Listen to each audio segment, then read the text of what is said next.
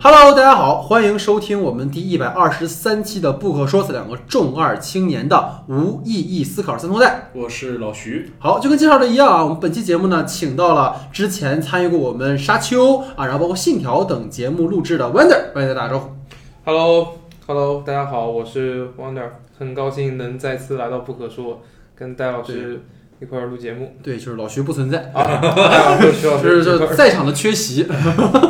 啊。其实你在矩阵当中，对，非常欢迎 Wander 啊。好，那受这个最近疫情反复的影响呢，全国的中高风险地区哈，影院一律不开放。那低风险地区呢，按政策进行限流关闭。那营业影院的执行上座率呢，不超过百分之七十五啊。那基于如此的政策要求呢，导致新蝙蝠侠虽然排片占比高达百分之三十五，但上座率呢最高才不到百分之七。上映四天票房呢，仅收入了这个七千万人民币，远低于预期。要知道啊，上一次大银幕上出现超级英雄电影《神奇女侠二》，上映仅两天，票房便已过亿。足以见得啊，这个疫情及防疫政策对电影院营收带来的巨大损失和影响。那很多小伙伴呢，期盼了四百多天啊，终于等到了银幕上再现超英电影，结果呢，却因为疫情啊，被挡在了电影院之外。在这里呢，还是希望大家能够多多关注这个疫情的一个发展状况啊。最近看各地哈感染人数都蹭蹭的往上涨，仿佛是往日噩梦复现一般哈。所以我们也期盼疫情能够早日过去，大家可以在春天天呢一起快乐的去玩耍啊，去电影院看电影。那作为新千禧年第三度重启的蝙蝠侠系列电影呢，在经历了诺兰啊封神的黑暗骑士三部曲，扎克施耐德呢野心打造的有超能力的暴力蝙蝠侠之后，导演马特里夫斯呢将创作视角转向蝙蝠侠的起源，回归侦探漫画中呢写实探案风的蝙蝠侠叙事。没有泰坦外星人，没有正义联盟，只有陷入深深焦虑的布鲁斯韦恩，在双重身份中独自面对歌坛众恶人的宿命传奇。那三小时时长呢，阴沉而沉稳的调性，使其区别于以往被漫威所定义的超英的风格样式。那 DC 呢，在小丑成功之后，终于慢慢的摸索出了自己的发展之路，不再急于打造宇宙，而是通过独立电影呢，去拓展更多角色的丰富可能性。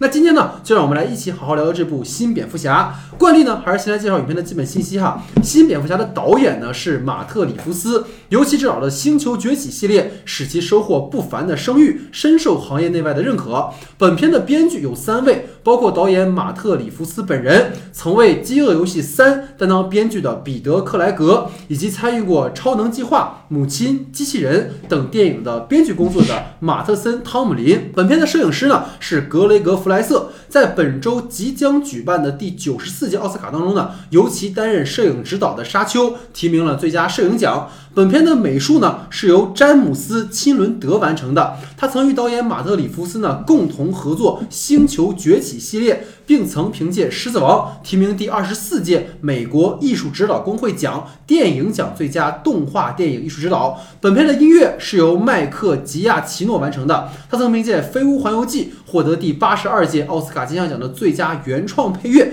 最近呢，刚刚在网盘上线的《蜘蛛侠三：英雄无归》的音乐也是由他完成的。那主演方面呢，饰演新任蝙蝠侠的是罗伯特·帕丁森，他作为观众所熟知的呢，当属是《暮光之城》中的爱德华。这也使得呢，许多人哈、都认为帕丁森是这个玛丽苏偶像男主。但这些年呢，我们能够看到哈，帕丁森在力图转型，他相继呢，在塞弗迪兄弟的好时光、艾格斯的灯塔以及诺兰的信条中都有惊艳和突破的表演。如今呢，又担任三度重启的蝙蝠侠的大男主，可谓是未来可期。那饰演猫女的是佐伊·克罗维兹，我们之前总有个做过节目的索德伯格的 Kimi 就是由其主演的。饰演戈登的呢是杰弗里·怀特，他曾凭借在《西部世界》中出色的表演呢，连续三年啊提名了艾美奖的剧情类最佳男主男配的奖项。那饰演企鹅人的是科林·法瑞尔，他在本片中呢可谓是奉上了毁容般的演技啊，通过特效化妆呢完全看不出来是他。那法瑞尔呢曾经凭借《杀手没有假期》获得第六十六届金球奖的电影类音乐喜剧片的最佳男主角。那饰演谜语人的是保罗·达诺。看电影的时候呢，他那股变态劲儿哈，总让我感觉在哪儿看过。后来呢，我才想到啊，他曾经出演过 PTA 的《血色将至》，饰演和丹尼尔对着干的伊莱。他也凭借该片呢，提名了第六十一届英国电影学院奖的最佳电影类的这个男配角。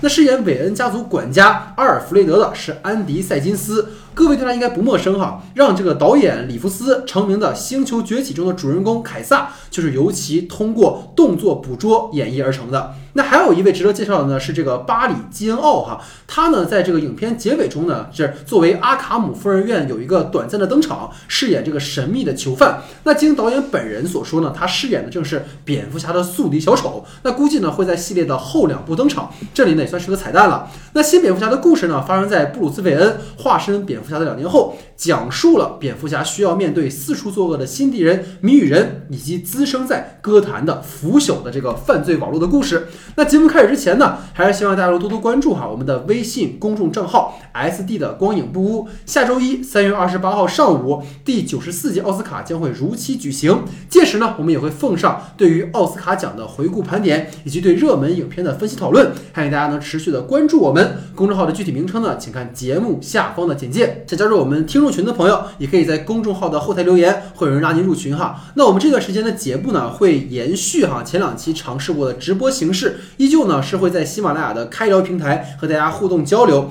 每周呢会进行线上的直播录制，并在编辑后哈上线各大泛播客平台。那关于我们直播的通知呢，大家也可以关注我们的这个微信公众账号。那么本期节目呢，为了回馈支持我们的朋友，将会送出六张电影票，三张呢会送给直播时哈参与互动送的朋友，另外三张呢送给关注。订阅、评论我们节目的听友，那想要电影票的朋友呢，可以帮忙点击订阅我们的《不可说》节目，并在专辑评论给我们打个五星好评啊！将截图呢发送到我们的公众号后台，我们会随机选择三位朋友送出电影票，欢迎大家多多参与哈！那下面进入到我们正式的讨论环节。好，那我们下面就进入到我们的话题讨论环节哈。那今天的第一组话题呢，是由我来提出的。那我今天的第一个话题是这样的哈，就是导演的这个野心啊，显然很大。他试图呢，在一部电影中呢，探讨诺兰在《侠影之谜》《黑暗骑士》两部电影中呈现的主题，即呢与自我过去的和解，以及面对自我可能堕入阴暗面该如何面对。那观众呢，既能看到褪下面具的年轻时的韦恩的挣扎和纠结，又能够看到他与自己有着镜像同构关系的谜语人对峙时的矛盾心理。但在我看来呢，虽然这个三个小时的时时长啊，给了导演充分的容量去完成他的表达，但要的太多，反而给我一种失焦感。所以不知道二位是怎么看待这个话题的？那么既然 Wander 是客啊，就 Wander 你先来吧，来你请。嗯，作为这个蝙蝠侠系列的一个忠实观众啊，是是是啊，我我就直接有很多横向对比的嗯嗯嗯片子来看嘛。嗯，当然大家肯定会首先联想到克里斯托弗诺兰导演的《黑暗骑士》三部曲。嗯，就针对于《黑暗骑士》三部曲而言。这版新蝙蝠侠显然是在画风上有着更高的升级，但是在故事层面却非常的散。嗯，这也体现了就是我觉得马特·里夫斯作为一个视效以视效闻名的导演，他的特长以及他的短板。对，诺兰是一个编剧出身的导演，这位这个大家都知道，所以他在故事节奏上面，尤其是关于布鲁斯·韦恩如何一步一步从一个有着黑暗过去的人人一步来逐渐寻找到自己的宿命，然后坚定从一个。迷茫的迷茫的呃，有原生创伤的这么对一个迷茫的人变成一个一个侠客，尤其是从第一部到第二部的这个转变，到第二部结尾的时候，就黑暗骑士那一部结尾的时候，他的那段蒙太奇，其实是把这个黑暗骑士形象形象完美塑造起来了。我们能看出来，其实马特里夫斯一样，在这个新的版本里面完成在一步就想完成蝙蝠侠的塑造。是的，我觉得这是他在节奏上就是会导致过满的一个原因，因为其实连诺兰诺兰这样的顶级编剧都知道。嗯，他其实需要用两部的节奏来填充这个过程。他想要在一部里面三个小时全部全部把这个蝙蝠侠的从一个侦探嘛，他其实还不还跟原本设定不一不一样啊。嗯，那个诺兰版本里面，他就是以迷茫为主，他要去修行，然后要去找到自己的宿命和过去，洗清自己的过去，包括修炼修炼自己的呃内功啊内力啊。嗯，但是在这一部里面，其实上来的韦恩就已经是一个呃有了。他其实这一部里面没有交代他父母死亡的那个镜头，对对对，这是蝙蝠侠系列里面，对，这是蝙蝠侠系列首次没有出现珍珠项链。啊这是第一次。对对对，哦因为每一部起源都会有，所以你感觉他好像拍了，但是好像其实是没有的。他他没有的，所以所以所以这也是他，呃，希导演希望能够靠大量的信息堆叠，嗯然后直接把韦恩的成长经历给带过去。是嗯包括它里面还有用到一些呃闪回，比如说在电视节目里面说到，嗯这是今年二十，今年已经是韦恩夫妇遇害的二十年，嗯包括呃那个嗯、阿尔弗雷德和、和谜语人之间对那个他家对韦恩家族的过去的揭示，这些部分其实都是可以呃分成两部的节奏来的。对对对，嗯所以呃，我觉得这个是戴老师所说失焦造成这个它核心失焦的一个最重要的原因，它在剧本上面有点操之过急了。嗯嗯呃，当然也我觉得。呃，这种做法其实也可以可以理解，因为在这一部里面，他那个蝙蝠侠，他希望能够塑造出一个跟过去不一样的形象，对，就是硬汉侦探，像大卫芬奇式的硬汉侦探这样像，其实是最还原那个蝙蝠侠小漫画侦探漫画嗯早期的那个、呃那个特色的。而在侦那个侦探漫画的过程中呢，其实，嗯、嗯、蝙蝠侠的每一集都是一个探案故事，嗯。然后每一集的探案故事里面是没有是是是不会有蝙蝠侠的人格成长，最初的时候，哦，对，他是后面逐渐逐渐就是个侦探。嗯对，因为蝙蝠侠起源的故事是在那个呃八十年代以后，弗兰克米兰他做了对元年。元年元年之后，他才把他形象给补全的。早期的蝙蝠，就早期的蝙蝠侠，他的起源故事是非常不完善的。嗯然后就是一个一个单元的侦探故事。就是穿着奇装异服的侦探。对对对对对，其实开篇就是这是蝙蝠侠创创始的始那个啊开端是这样的。然后呢，在这个过程中，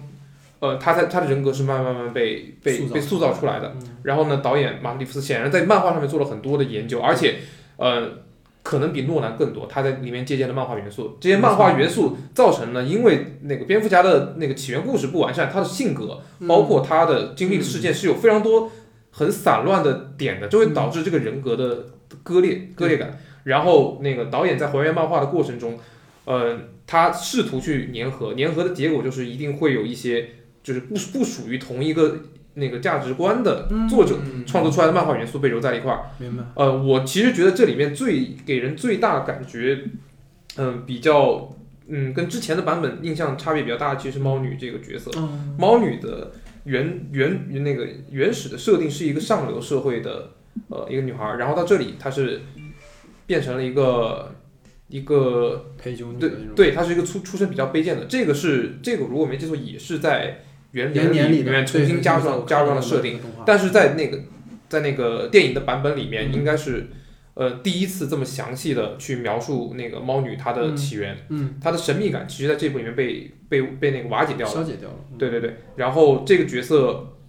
呃，我是觉得是既有出彩的地方，也有遗憾的地方。她的那个神秘感被消解了嗯之后啊，作为片中其实事实上的女女主角，嗯，她的神秘感消失之后呢，她她跟那个那个帕丁森的感情戏 变成了非常浓墨重彩的一个部分。但实际上，这这个角色的浓墨重彩和布鲁斯韦恩本身的内心成长是没有那种化学反应的，的他甚至不如谜语人来的有 CP 感。是的，是的，是的。啊，这也是我觉得他他他其实，在外形上面，包括对这个人物的身世挖掘上面，做了很多精彩的片段。但是对，导演花了很多笔墨去描写猫女的她的个人身世，她跟那个法尔科内的父女情。嗯说实话，单独拿出来挺有意思的。你把对放在这个片子里面，有一点喧宾夺主了。对对，是就讲了一个猫女的独立电影，对就可以讲那条线，但是就是都对对对，缠在一起，就会让你觉得有点奇怪。嗯是的，了解。呃，王者说的非常好，是一个横向的把多个作品这样的对对一个比较的一个状态。但我可能会就我自身而言嘛，我看这个电影的时候，一个纵向的一个比较过程。嗯我想就是呃，你提到了一种失焦感，我其实觉得嗯我在看这个电影的时候，从一开场的时候，嗯我就有一种很坐立不安的感觉。嗯我觉得我的最大的坐立不安就是来源于我不知道为什么在这样的一个城市里头，蝙蝠侠是被人所讨厌的。就是我觉得这其实是一个建立的非常重要的一个动机。就当他第一次呃走进大家的视野里头，其实就是去帮助那个警探们去看那个，呃市长的市长之死嘛，对吧？对对你可以看到周围的所有的警探，然后对他的是一种很呃不解、厌恶也好这样的一种情绪。嗯我其实特别想试图了解这种情绪的原点是什么。嗯我我一直以为这个人物的建立动机应该在这儿，嗯但好像导演是希望我们自己去拼凑起他为什么被厌恶这样的一个动机。我想呃，就是如果我果同样做对比，或者是你想去嗯赶超或者追逐的，应该就是 DC 同样做的那部小丑。嗯。就我觉得他在新的小丑里面，一九版的那版小丑里头，他很好的一点是他上来的时候营造的是一个华金是普通人，对对，他一直靠社会对于他的不同的这种不公的待遇落实下去了，嗯。然后才能让我看到这个人他的境遇和状态是什么样的。我觉得对于我们来说，理解一个人物的动机就应该从那里开始。嗯。但是在呃蝙蝠侠这一版来说，你虽然呈现出了一种嗯、警察对他的一种不不忿的一种态度也好，嗯或者是周边人对于蝙蝠侠的那种又恐惧啊，然后又等就是犯罪者的对他的那种厌恶，但是又不嗯得不考虑这样的一个人存在。但我觉得总是没有落在他的实际上，嗯就他的动机是让我觉得有点不明的。我不知道我在接下来的时候，我如何和这个呃蝙蝠侠这一代的蝙蝠侠去形成一种我们不说共情也好，就是随着他成长，这个过程是让我个人而言是比较难受的。嗯所以就是我觉得在这里面很重要一件事就是你提到第一点是与自我和过去的和解，我觉得这一部分是不太存在，就是我不知道他的过去是什么，周杰德的问题是什么你的动机没有铺给我的时候，就是说啊呃我要去和动我过去和解，我要去对和对于自己的那些误解和解的时候，我没有找到一个具体的落脚点，所以我认为这一点在我观看的时候是呃对我造成了一个非常大的影响，嗯。甚至让前面的时候我一直非常疑惑，我想说这个点到底从哪儿能给它去铺开呢？嗯。这个是我第一个问题。那么第二个问题就是，我觉得它有一个很好的一点，就是我们怎么去补足这个动机。嗯那你在这里面补足动机里头，其实是使用了一个呃，我虽然这里面提到了嘛，是一个镜像的一个通过关系，但其实可以说是一个我们套层下来的一个侦探破案的一个类型，对吧？我们跟随它一步一步的去发掘出来，然后可能所有的关系中间，你安排的哪怕是市长也好，或者是 DA 那个检察官也好，嗯他们都随着我们的这种进步的一个过程，我们一步步探索到他的动机是什么。但是在这一步里头，我觉得他使用了这个东西确实是好的，但是我觉得谜语人和蝙蝠侠这个身份之间的对峙关系，好似一直围绕着，一直是一个后呃兔蝙蝠侠的这样的一个关系。就是，但是呢，你在揭秘的时候，最后的时候落在我们互为孤儿这样的一个身份的时候，嗯然后又把他的过去停留在孤儿的身份造成的这个不同。嗯那我觉得你在铺他的时候，为什么不提前给我呢？嗯就是这个孤儿的身份对于我们来说有多重要？当然了，就是我们应该理解的是，你所有看呃蝙蝠侠的人都应该知道，他是一个在某天夜晚，然后珍珠项链珍珠项链的故事，然后被枪毙在呃父母被枪杀被枪杀在自己的面前，然后受到了极大的冲击。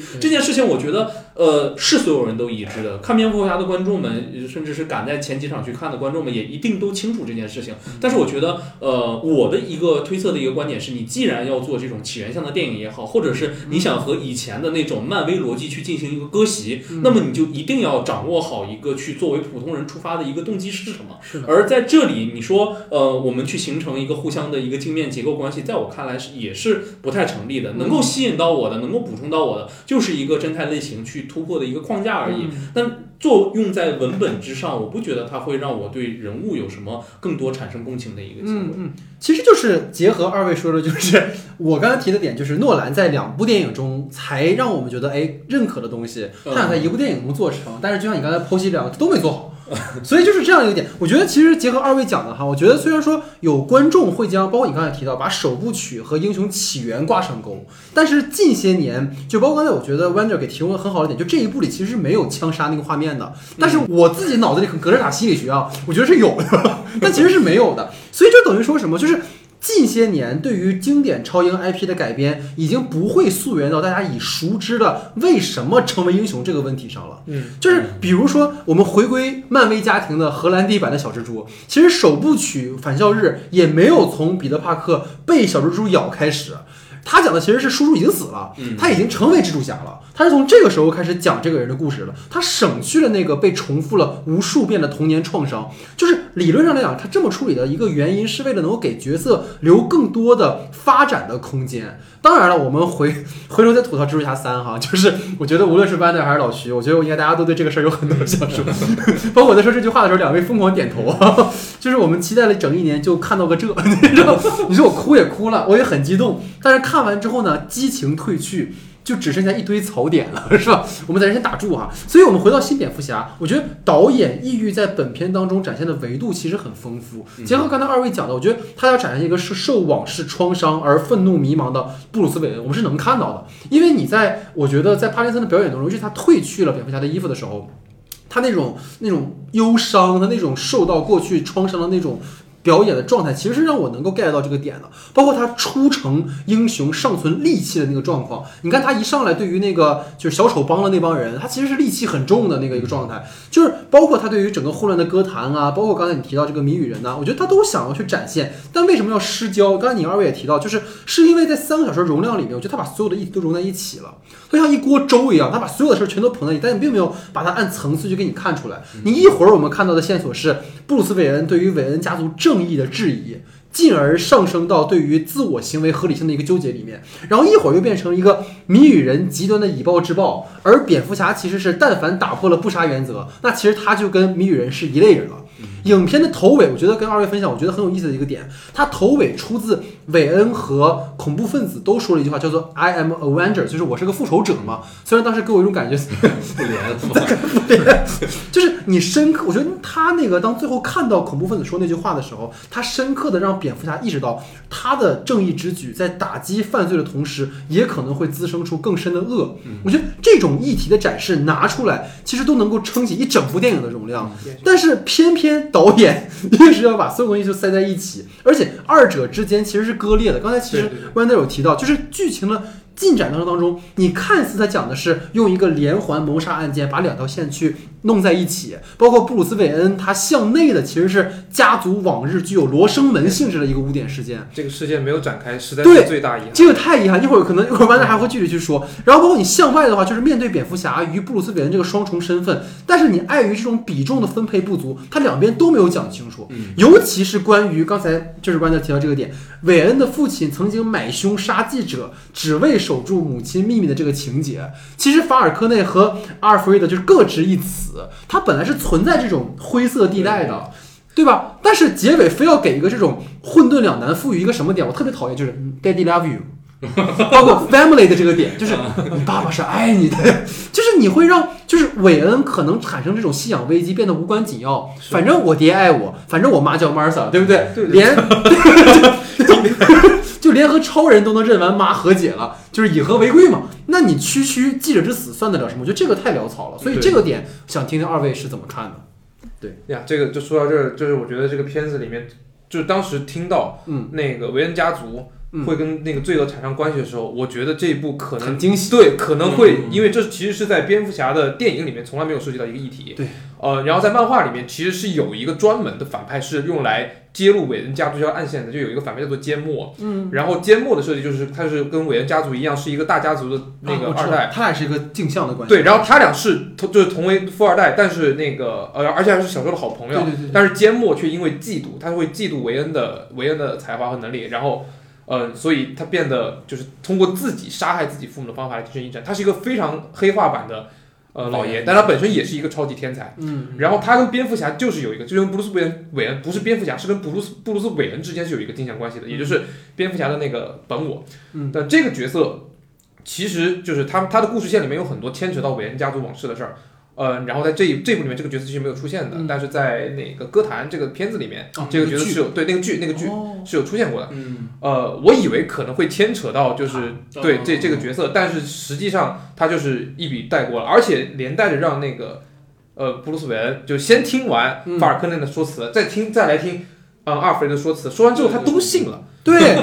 他像个他像个傻子那一刻，阿尔弗雷德说成哦，然后他又恍然大悟，不不，这个坎儿是迈不过去的。对，这是这是这是非常这是歌坛式的就是问题的根源，就像你可以作为正义的代言人，你可以作为那个那个平民的保护神，但是你要付出代价。对你可能会被牵扯其中。而事实上，很多就有很多那个蝙蝠侠的作品，其实有说，当他要选择做保护神的时候，他自己必须要隐身于黑暗之中，他可能要做一些罪恶的勾当。然后他做罪恶勾勾当有没有做出手，就是那个你说的有没有下死手，其实是他跟他跟那个不择手段的人之间最大的区别。对对这个议题非常非常的深刻，我我觉得他没有展开，根本原因是这个这个线应该留应该留给下一步来做。啊。他如果到这一步，我觉得就是他这个可以完全存疑，因为阿尔弗雷德在这剧里面的这个片子里面，除了被炸收个包裹戴维恩替死那一下，他可以说是毫无作用。是的，是的。啊，然后再包括像那个呃，给蝙蝠侠说一声 “You are not my father”，就那么一句话之外，这个角色是纯纯的酱油，对。他都不算工具人，他没有推动剧情，他是个酱油。嗯。然后哎，出现了啊，Wander 的不是第二个词第词二个词，酱油，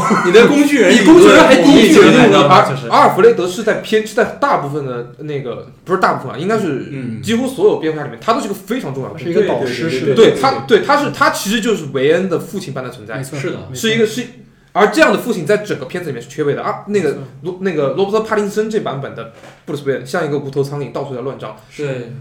其实其实如果他能够在后面的部分把韦恩的智商给提回来，也是可以接受的。但是事实上，在真正的故事进行中，我们会发现，哪怕到最后一刻，最关键的就是他跟谜语人之间有一个迈不过去的坎儿。谜语人到底为了什么做这一切？对，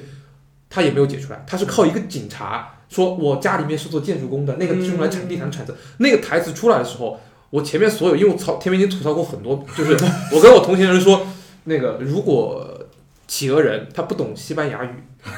如果猫女没有接到那个手机，或者那个手机就被那个那个那个那个黑帮那个人拿走了，被那个黑警拿走了，他没有找到，没有那段对话，对是不是这个推理就进行不下去了？对的，而就是如果看悬疑片比较多的，其实这种方法有有点类似于机械降神了，给你一个、嗯给你一个外力的东西，是用一个外力突然提醒主角，这种方法推理，可以用，它不是，但它不是最纯粹的推理。对，推理应该是用支离破碎的线索来拼凑，然后靠一个呃只有侦探本人能联想到的关联把它给串起来，这是一个很优秀的推理。但是这个片子里面，蝙蝠侠本人什么都没有推出来，是的，就甚至包括于那个什么长着长着那个翅膀的老鼠，老鼠 他都能推出四个词。啊！当然这是另一个要吐槽点啊，就是谜语人的谜语设置的实在是有点有点太迷了，他他的谜语模棱两可，对他不是想让人解出这个谜题，嗯。对呃，这也导致了最后啊，那个当谜语人说我们要做一个 a real change 的时候，嗯我看的一头雾水，呃，到最后其实也不知道那个 real change 是什么，然后谜语人还水专门金山可能是他 for what？他就是为了为了为了射击死市长，就想致敬一下那个德德布托德林德林罗嘛，嗯就想致敬 Tex Draven 嘛，但是没有没有实际上的一个寓意。没错，然后他还给自己的死敌，唯一可能破坏这个计划的蝙蝠侠留下了一个线索。对哎，我给你密码，那个密码可以看到我们我之前的炸弹在哪儿，都给你了啊。当然这个没有产生什么作用，但是实际上对于对于稻草人而言，他去留留这个密码是不符合逻辑的。当然，我觉得本来就是想要把导演，就是导演就是想要把那个稻草人不合逻辑的那个疯癫的，就是类似于小丑的只为了享受破坏的那一刻给展现出来。但事实上，嗯，我觉得那个保罗达诺最后那一场那个独白。嗯，没有这个力量，跟跟小丑人感觉差太多，他太正常了，对，他太正常了，嗯，也就导致了到最后的时候其实挺垮的。因为他的行为还是有逻辑的，对对，他明明有一个非常清晰的主线，他想要改革这个城市，他想要让蝙蝠侠来引出那个马马法尔科内，并且这，规划了一切的缜密的计划，然后举就成功举枪杀死了，很聪明一个人，对，嗯。对吧？这这这个谜语人可不像之前漫那个那个那个剧版里的那个还是漫漫画版的，漫不就是在很多漫画还有那个早期的电影里面，谜语人真的是个很奇装异异服的人。这一版里面谜语人像是因为他那个原型十二宫杀手嘛，是一个真正心思缜密的连环杀人狂，他的疯狂不应该和他的缜密之间就是差相差这么多。明白，嗯而且其实到最后，他他计划失败了。啊！我本来以为他被捕是计划的一部分，呃，实际上并不是。我以为跟小丑一样，可能会是一部分，其实并不是。对他就是被捕了，他就是被捕了其实他有点像之前我们看《X 特遣队》里的小丑女一样，嗯，就是小丑女可以去救队友了这件事，和对对这一版里头你去看谜语人有一个完整的形式逻辑这件事情，其实非非常是是失序的，有点颠覆你对于之前作品的看法，但是你也可以理解嘛，就是他有可能就是想做一个全新的一个东西来，做出这样的一个感觉来。但我其实觉得，呃，已经说的非常好了。我只提一点，就是我觉得他在最后的时候，为什么那一场戏没撑起来？嗯其实那场戏就是因为他太重要了，对它整个比例失衡在它前半段的叙事没有太大推动力。对我们就跟着那个布鲁斯威恩跟帕丁森，我们去撞就完事儿了，跟着他的线索也好，跟着他哪怕是看错了的这些任务也好，我们跟着他往下走。但是其实最重要的一场戏，无论是韦恩家族那些机密阿卡阿卡姆家族之间这些很重要的事情，乃至于说呃整个谜语人的计划，其实都被放在了影片的最后部分，靠嗯你的信息去，不是就是靠谜语人去给你拿嘴讲出来。对这件事情其实是有一点太信息量过于庞大，你那一瞬间坐在电影院里的时候，哇，脑子里一下过了这么多信息。但等到我们再去复盘整个电影，再去看这一段的时候，你就觉得这个内容彼此是不相接的，就是没有让我在一个完整的根据你的文本逻辑得出这样的一个结论。就是我们可以说，呃，布鲁斯韦恩在这一版里头是一个侦探一样，我们去推理去论证。但是我觉得我们作为观众，同样也需要获得线索、阻截对线索，是的去拼出一个呃侦探的一个逻辑也好，或者是破案的一个逻辑也好。我觉得在这里他最后全部靠。呃，保罗啊，保罗达诺达诺跟我们拿嘴说出来那一瞬间的时候，我真的觉得哇，这这而且我一直以为他最后爆炸的时候也会有一个就是最后一分钟营救那种感觉，呃结果大哥站门口啪 就全炸了。我说哎，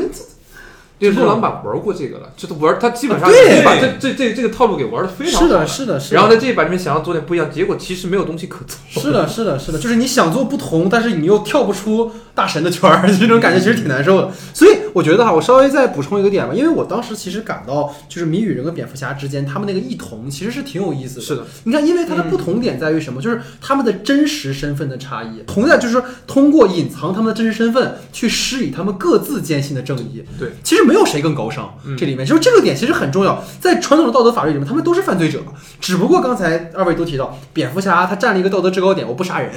对吧？但是其实我要给大家推荐一个漫画，就是在蝙蝠侠自我当中，其实这也是就是里弗斯承认的哈，他本片和有直接关联的一个作品，就是韦恩在面对幻化在他面前的那个内心的一个 dark side 版的那个蝙蝠侠的时候，就是那个 dark side 的版的蝙蝠侠跟他说，你要放弃不杀原则，这样的话我们才能更有力的去阻止不公义的发生。但是韦恩就坚定说，我的底线就是我不能干这种事儿。所以这个是蝙蝠侠和谜语人在对抗时，他们其实需要面对，尤其是蝙蝠侠需要面对的。我觉得他需要去理解，就是说，当我刚成为蝙蝠侠不久，面对这种失序的状况，面对这种身份错位，我的行为的正当性和这种不安，应该困扰着他。但我觉得好像也没有困扰他，就是他已经就感觉他自然而然是接受这个事，就是我就是不杀人，然后我绝对比你高尚。其实这个议题，我觉得他都没有做过多的呈现。对，但这个其实很重要，我觉得他就是在就包括我刚才跟大家说那个前后的那个 Avengers，就是要讲这个事儿，嗯但他最后其实没有把这个点给落定，我觉得这个是让我觉得挺遗憾的，尤其是在面对谜语人的时候，我们要看到的是更加迷茫的布鲁斯，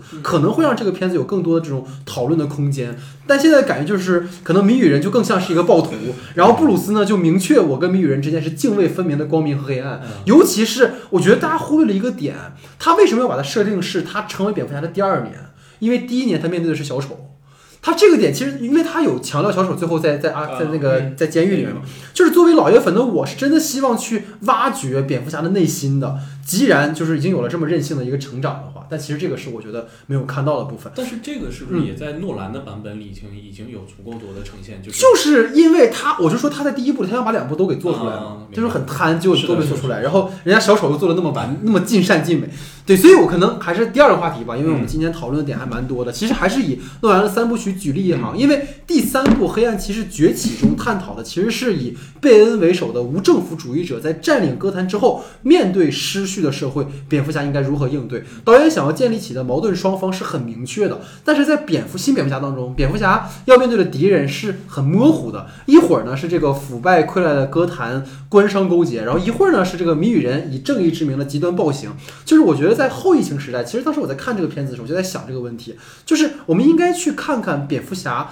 所应对的这种无力感，它映射出了某种现实的观察吗？还是说导演在对于这部分可能呈现的不好的地方，仅仅是他在戏剧情境矛盾事儿上的一种失衡？就像刚才 Wander 说的，他到底是因为是一个视效导演，所以他不太注重剧本，还是说他其实就是故意去这么做的？其实两边都可以聊。对，呃，我觉得你的点是，显然不是故意的。那就没得聊了。啊，不为什么不是故意？就是呃，全片里面其实有个我非常喜欢的片段，是最后布鲁斯韦恩他呃蝙蝠侠啊，他嗯最后是决定救人的那一刻，嗯他是对非他是啊，当然这个操作有点奇怪啊，他是自己爬到那个电线上面 把电线切断的，他明明可以用飞把它飞断的。是的，是的。但这，但他上去爬的这个，其实代表了他是一种牺，他是一种牺牲一种一种牺牲和升华。他选择从一个暗影中的侠客，一个复仇者，变成一个救人的侠义，在光明之下，他举着火光，他是黑暗之中最明亮的那个人。对这个这是把他的人从一个呃一个小家子气的侦探，变成了一个为国为民的大家形象。那一幕转变，其实在画面上是非常震撼，包括人格上面。当然，同样的问题啊，其实，在那个黑暗骑士崛起》，也就是第三部里面，嗯。是。呃，诺兰也做过了对，而且他用了一整部来陈述这个问题，对包括对。于歌坛是为什么会陷入呃失失去的原因，全部包括失去之后的所有状态对都做了。就然后在这一部里面，他就那么短短的几就是十几分钟就把这个戏全部给加进去。嗯。暴徒是什么？就只是呃在莫名其妙的安保啊，哥谭市的这个安保状况确实是不容乐观啊，确实啊，民风淳朴嘛，毕竟是。对对对，对所有的高官都有可能就是都明明知道这么危险情况下也不做任何防护措施。哎，我就要出来跟你们聊。而且那个黑人那哦不是那个那个那个女市长啊，是黑人女市长吧？对对啊对那个黑人女市长就是在那么多名狙击手爬在上面的情况下，她打不死，是因为她是黑人女性不能死。这个很政治正确啊，这个是就这么这么一下，就且不说稻草人啊不那个谜语人啊留下这个这么关键的信息给蝙蝠侠，让他有机会阻止自己队友们的行动，这件事情本身已经很很奇怪了。嗯然后再加上他们这一群人的行动，完全是一盘散沙。是的，到最后，蝙蝠那个那个其实那个蝙蝠侠打完之后，我以为他的那个拳很重，因为他很生气。对我以为他打完之后可能把这个人脸都锤烂了，所以半死了。但那个人打开一看，屁也屁事儿没有，没啥事儿，然后就还还能还能非常趾高气扬的说我们是复仇者，他就是为了那句台词而生的。台词。嗯，他甚至没有用就是用自己的那种伤痕来彰显出蝙蝠侠暴力的那个对那个力量对弱了，然后在。我以为他们会接着说，就是更详细的计划，或者说，其实你以为你在这个地方是我们的啊，我们把你故意引到这来，包括谜那个谜语人，可能这个谜语你解错了，对，就是你故意留的那个答案，让你那么轻松解下来，甚至可能那个就是那个提示蝙蝠侠的警察，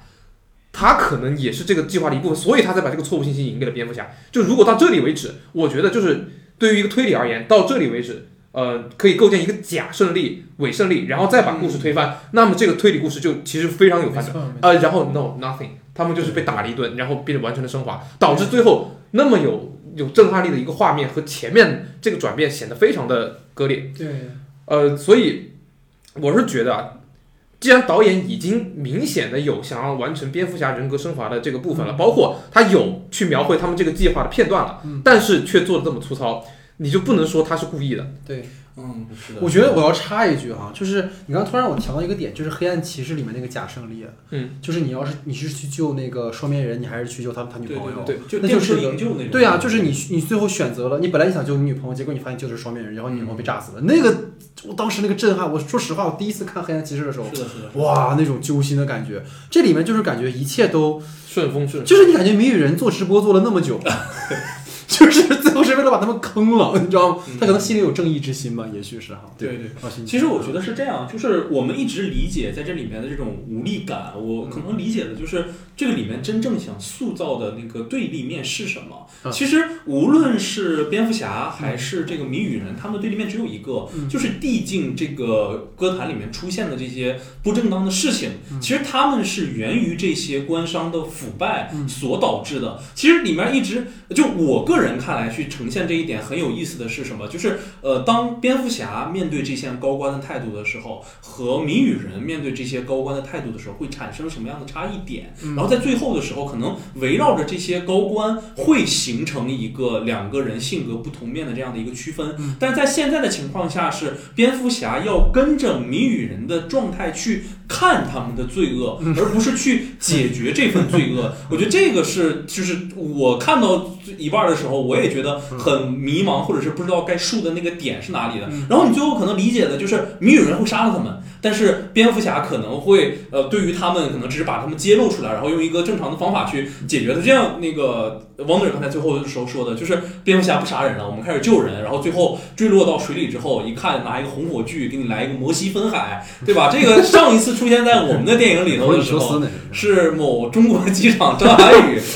摩西分海就直接突破云层，就突然就把反派影评植入进来。对对对，这一段里头就出现过这样，就是你发现迎来的是一个完全降神式的一个观念，我不杀人来了，我救人，但是你救的是什么？你救的是无辜的人，或者是未来的歌坛的希望之星，但你救的可不是那些。被杀的高官啊，他们可不是说最后的时候他们是贪污腐败，然后我要把他们递进到大众的眼前，我用法律去制裁他。它并不是这样一个故事，就是你的头和尾建立的基础，我觉得是两极的，它并不是能够让我看到我我们是围绕着一个东西再去讲述的。我觉得可能还是就是这个片子，如果说亮点可能是侦探类型，但如果说你的槽点可能也是围绕着侦探类型带来你必然的牺牲。对对对，其实你刚才提到这个，在后面聊到他那个推理的这个部分，其实还会再细的去讨论哈。其实我觉得刚刚二位就说的非常好，就是我觉得 Wander 很简单了当啊，我还特意分出两个点大家去讨论，Wander 直接就是他就是他就是不好好写，你知道，我觉得不好好写和不会写还是有哎还是。不一样的，对对对，就是我觉得看本片的时候有一种很奇怪的观感，就是蝙蝠侠的敌人到底是谁？就是他到底是自己内心的阴暗面，然后是谜语人，是企鹅人，还是这个腐败的歌坛的制度体系和掌权者？就是我们没有找到明确的蝙蝠侠要面对的对手是谁。就是面对这个话题，我觉得有两个维度可以展开，一种即是说导演正是由这种，就是我就是可能跟你刚才说到那种坚决的他没写好，可能我另一个面向可能要跟你分享，就是他一种就是导演借由这种城市腐败至极的无力感去影射这个我们的当下，另一种就像你刚才说到，就是导演在较长的篇幅里面没有处理好主次矛盾，就使得与蝙蝠侠形成对抗的力量始终是不清晰的。我觉得你刚才后者说的非常好了，老徐刚才也提到一些点，我觉得我说前者吧，就是或许啊。咱们也不能这么说，是吧？人家毕竟是拍过《星球崛起》的人啊，就是我觉得抱有最起码的尊重，所以我就是用影评人苟且来跟他分析一下，就是这 导演的用意可能就在于说，借蝙蝠侠在面对敌人时那种无力感，去呈现当下的时代的一种可能深陷于虚无主义的一种境况。因为在当下这个时代，其实所有的价值和意义都在被颠覆的这样的一个过程，就是在每个人都可发生的时代，其实嘈杂的环境里面，你找不到那个散播恐惧和愤怒的他者是谁。就是歌坛原本就是寓意上个世纪混乱的纽约市嘛，打引号的民风淳朴的友好之城，实则是充斥着权贵阶级的纸醉金迷、官商勾结，然后极端的贫富差距和占多数的普通民众的话语权，其实是缺失的一个状况。而今天其实可能联系当下，我觉得也跟二位去分享，就是我觉得这种问题是全球化时代共同面临的一个议题。你知道，Wander，我们每期电影就是节目一定要聊韩国电影，就是这是给老徐留的一个席位。就是《寄生虫》能够引发深刻的共鸣，其实就在于它揭示了世界意义上的一个共同的问题，就是贫富差距而引发的一个激烈冲突和无法调和的这种和逆转这种矛盾的冲突。然后我们再说《无依之地》的获奖，又或许是它共鸣和疗愈了在每一个时代当中的一些具体的人，他们在他们的个体叙事里面，他们的那些被抹去的伤疤。所以我进而反映到新蝙蝠侠里面，持续困扰着韦恩的不单单是一个具体的敌人，我觉得可能是一种焦灼的社会氛围。这种氛围当中充斥着彼此的怀疑啊、愤怒啊、攻击啊、暴力啊。你包括刚才其实二位可能没有提到，他开场的时候去渲染了一种一种恐惧感，就是众人。但是我特别讨厌，就是老爷一开始那个独白，我觉得特别破坏那个氛围。他开始写日记嘛，就是我今天怎么怎么样。其实我特别想看，就是一上来就是那种特别低调、压抑的那种歌坛里面，然后犯罪横生，但是每个人看到黑暗之处，然后看到那个标志的时候，都特别的慌。他其实这里有，但是他说这个话的同时，老爷在旁边，哦，我们这里是 什么怎么样？就我觉得他破坏了这个，就是这个东西吧。我觉得可能每个人都有可能成为就是蝙蝠侠式的行走在法律和道德边缘的一个执法者。你看似是蝙蝠侠在通过摸索案件去寻找幕后真相，实则这是他在混沌的黑暗里面唯一能够寻找光明的方式。我觉得看着大荧幕当中，就是经由谜语人表达的这种愤怒和对于权贵的调侃，哈，我说各位，说实话，幸而这是一部漫改的真人电影，它嘲讽的也是打引号的丑恶的美帝，是吧？但是有些困局其实是我们共同面对的一些问题。我我说实话，各位，我不知道二位有没有种感觉，你很久没有在电影院里看那种直接的愤怒了。嗯，真的这种愤怒感是让你有扑面而来的那种感觉。所以，如果从这个意义上来讲，我是认可导演的这种无力感的。所以，不知道从这个维度上，二位有没有什么可以去分享的吧？戴老师其实提到这个点，嗯超其实是超过于电影文本之外的，因为呃，我刚刚为什么说我觉得导演没有这个意图？是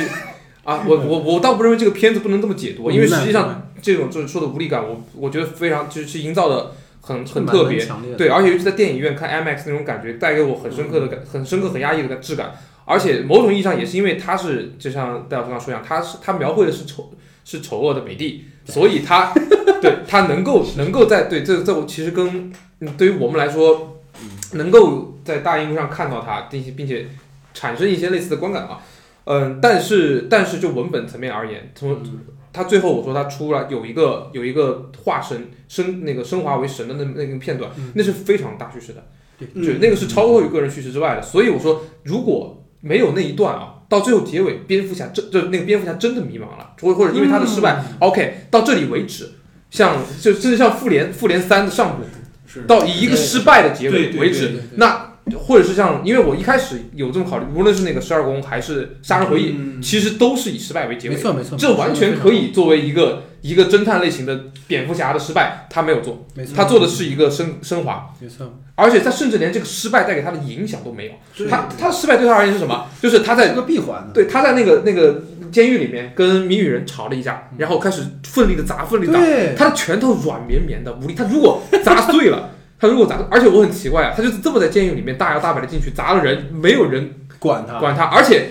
他们这个这种监看难道不应该有录音吗？是的，谜语人都 Bruce Wayne Wayne，Bruce Wayne 了，就是这些片段，然后他装傻，你知道吗？你在说什么？对啊，就是这些片段会让人感觉这个这个这个角色他的灵魂是是是没有陷入到这种迷茫的，他只是在忠实的履行他的剧本而已。没错，他的剧本就是要成为为，对他剧本要成为要成为一个侠客。公众之神，是的，这是我说为什么最后一幕他的很有仪式感，嗯但是他跟前面割裂割裂的原因，嗯这也是其实全片真的如果真的导演有意要引导这种无力感，他是不会把最后那一段排的那么神的。对对对对对对，嗯，然后回归到那个戴老师刚刚说的那个话题，就是它其实折射出来的一些现实问题，尤其是呃疫情里面的无力感啊。呃，你刚刚说到我没有在电影里面看到愤怒了，对吧？呃，我觉得可以更更那个更激更激进一点的说法，嗯我们很久没在电影院里面看过一部电影了，嗯哦，他因为沉默了，因为我当时看我当时看完之后，我跟我身边的朋友就说，嗯就是就是上一次看电影是什么感觉，然后我是然后沙丘的时候，对是沙丘。嗯然后可能去年还有一部《头号玩家》，这两部是我感觉在电影院里面看电影了。对剩下的失控玩家，啊，对，失控失控玩家啊，对，沙丘和失控玩家是这种感觉。然后我当时看完沙丘，呃，当时看完沙丘的时候，我还我还说，就是我这种这种片子已经把电影发挥到极致了。然后这一部其实又把电影的那个美学发挥到极致了。嗯沙丘和新蝙蝠侠，而且很很就是很不幸的是，沙丘的国内票房是二点五个亿，在国内其实是几乎算是是的，是的，作为一个超级大片，它甚至不如呃速激系列 Family 侠，就是随便喊一喊 喊一喊 Family，反正秀一秀力量肌肉就可以卖到十几个亿。对对对嗯，当然这可能跟疫情也有大关系。而蝙蝠侠时至时至今日，它上映应该是五天，对呃，票房没有过一个亿。对对对对于对于一个超 A 级制作，这应该是华纳今年 顶级制作，最最顶的一部片子了。它甚至当不了漫威的一个零头对啊！当然，漫威以后也赚不了这个钱了 没问题。啊突然说说的更更更抑郁了，你知道啊吗？。好，然后然后，嗯，对于华纳而言，这么一个顶级制作，在国内啊，中国其实一直都是超级英雄一个非常重要的市场。没错，它在国内只有这么一点点票房，对其实也某种意义上反映，至少在我们现在，在我们现在，呃，我们身边的人看电影的感觉会越来越少。嗯对，然后这其实又当我走出走出来那个电影院的时候，回望过去，就是这个世界已经在发生一些改变，不只是不只是疫情带给我们的那个生活的改变，嗯。而对于电影对电影这项艺术本身，它也有一些正在消亡的东西。没错，嗯，然后今天的时候，我跟朋友又聊到就新蝙蝠侠，大家都由衷的感慨一句，就是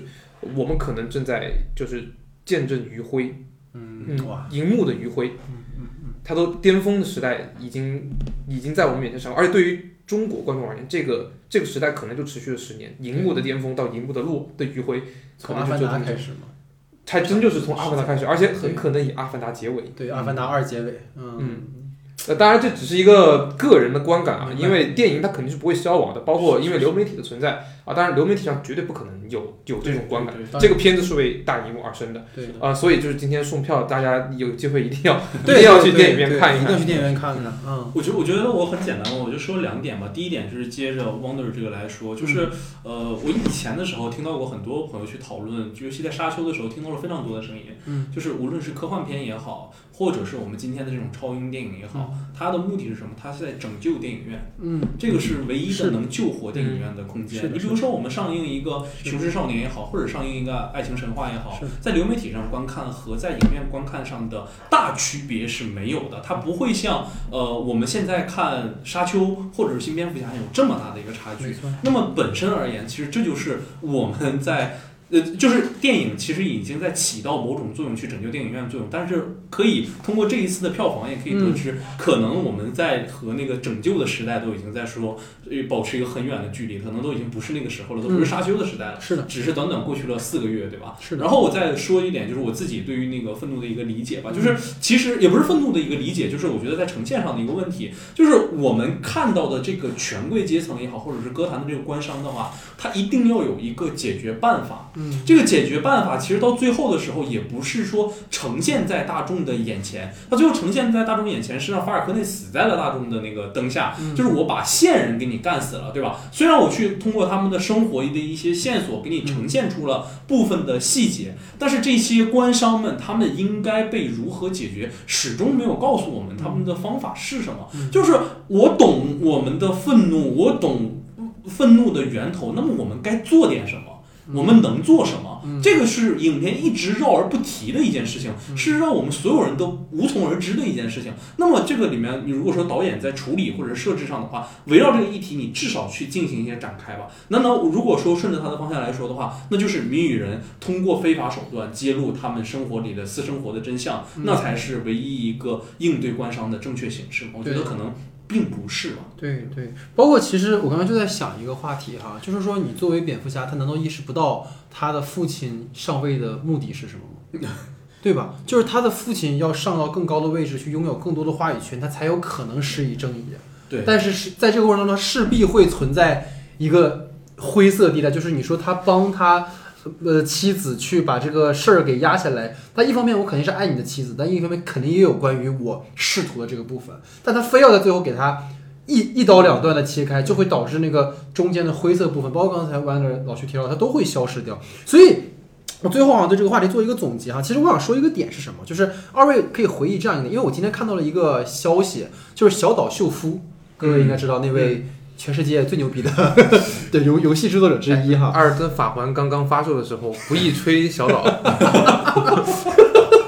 啊，行，反正就我觉得小岛秀夫就是 Y Y D S，反正就是他在看完新蝙蝠侠之后，他发了一篇呃，发了一个一个一个推送，他就说这么一件事，他说新蝙蝠侠让他感觉非常失望，失望的原因是什么？他没有看到蝙蝠侠的双重性，他看不到蝙蝠侠作为花花公子的那一面了。他看不到蝙蝠侠作为那个双重身份之间的那个矛盾性的部分了。我觉得这个就是想跟二位，就是说他可能，我觉得导演他没有做好。就是如果从第二个维度上来说，就是影片开场不久，各位二位可以回忆一场戏，就是阿尔弗瑞德就是劝布鲁斯说你要参加企业的会议。嗯，如果就是你再放任这一切不管的话，你会葬送韦恩家族的家族事业。这个时候，老爷说了一句什么？就是这些都不重要，比起这些，打击犯罪才能够继承我父亲的遗志。就是包括在相关采访里面，帕丁森他也提到过，就是蝙蝠侠在这个片子里面没有太多的双重身份的困扰，在他和导演看来，这是一个好的处理。但是我觉得恰恰这个处理，这种花花公子或者是富二代的这种身份，对于韦恩这个角色的双重性是非常非常重要的。这个是蝙蝠侠他。特别有魅力的一点啊，我不知道作为可能 Wonder 非常非常喜欢他是不是这个原因？因为我觉得不同于钢铁侠，因为施瓦克在整个系列第一部就高调宣布 I am Airman，所以他的私下身份和他的英雄身份是统一和自洽的。包括大家记着钢铁侠二一上来就是他高调的穿着钢铁衣落在了一个展览会上，然后把衣服一脱，哎，我是钢铁侠呀，就是。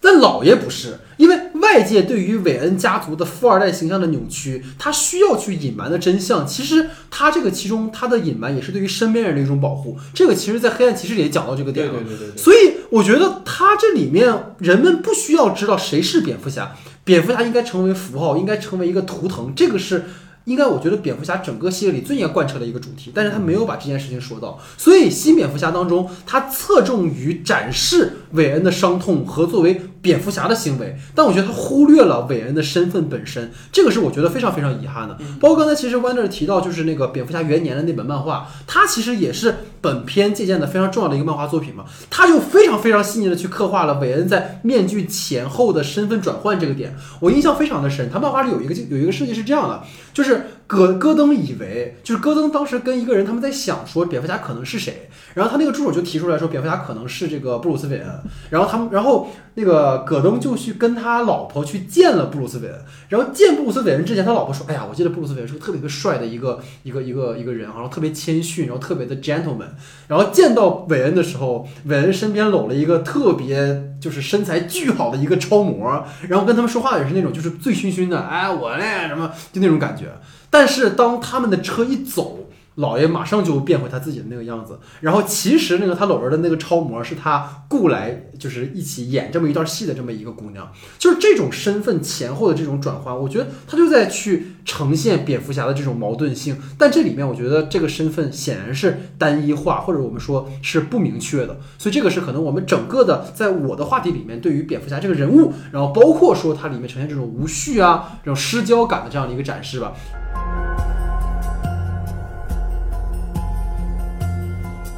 所以就进入到我们的第二组话题啊，第二组话题其实是由老徐提出的，老徐你请。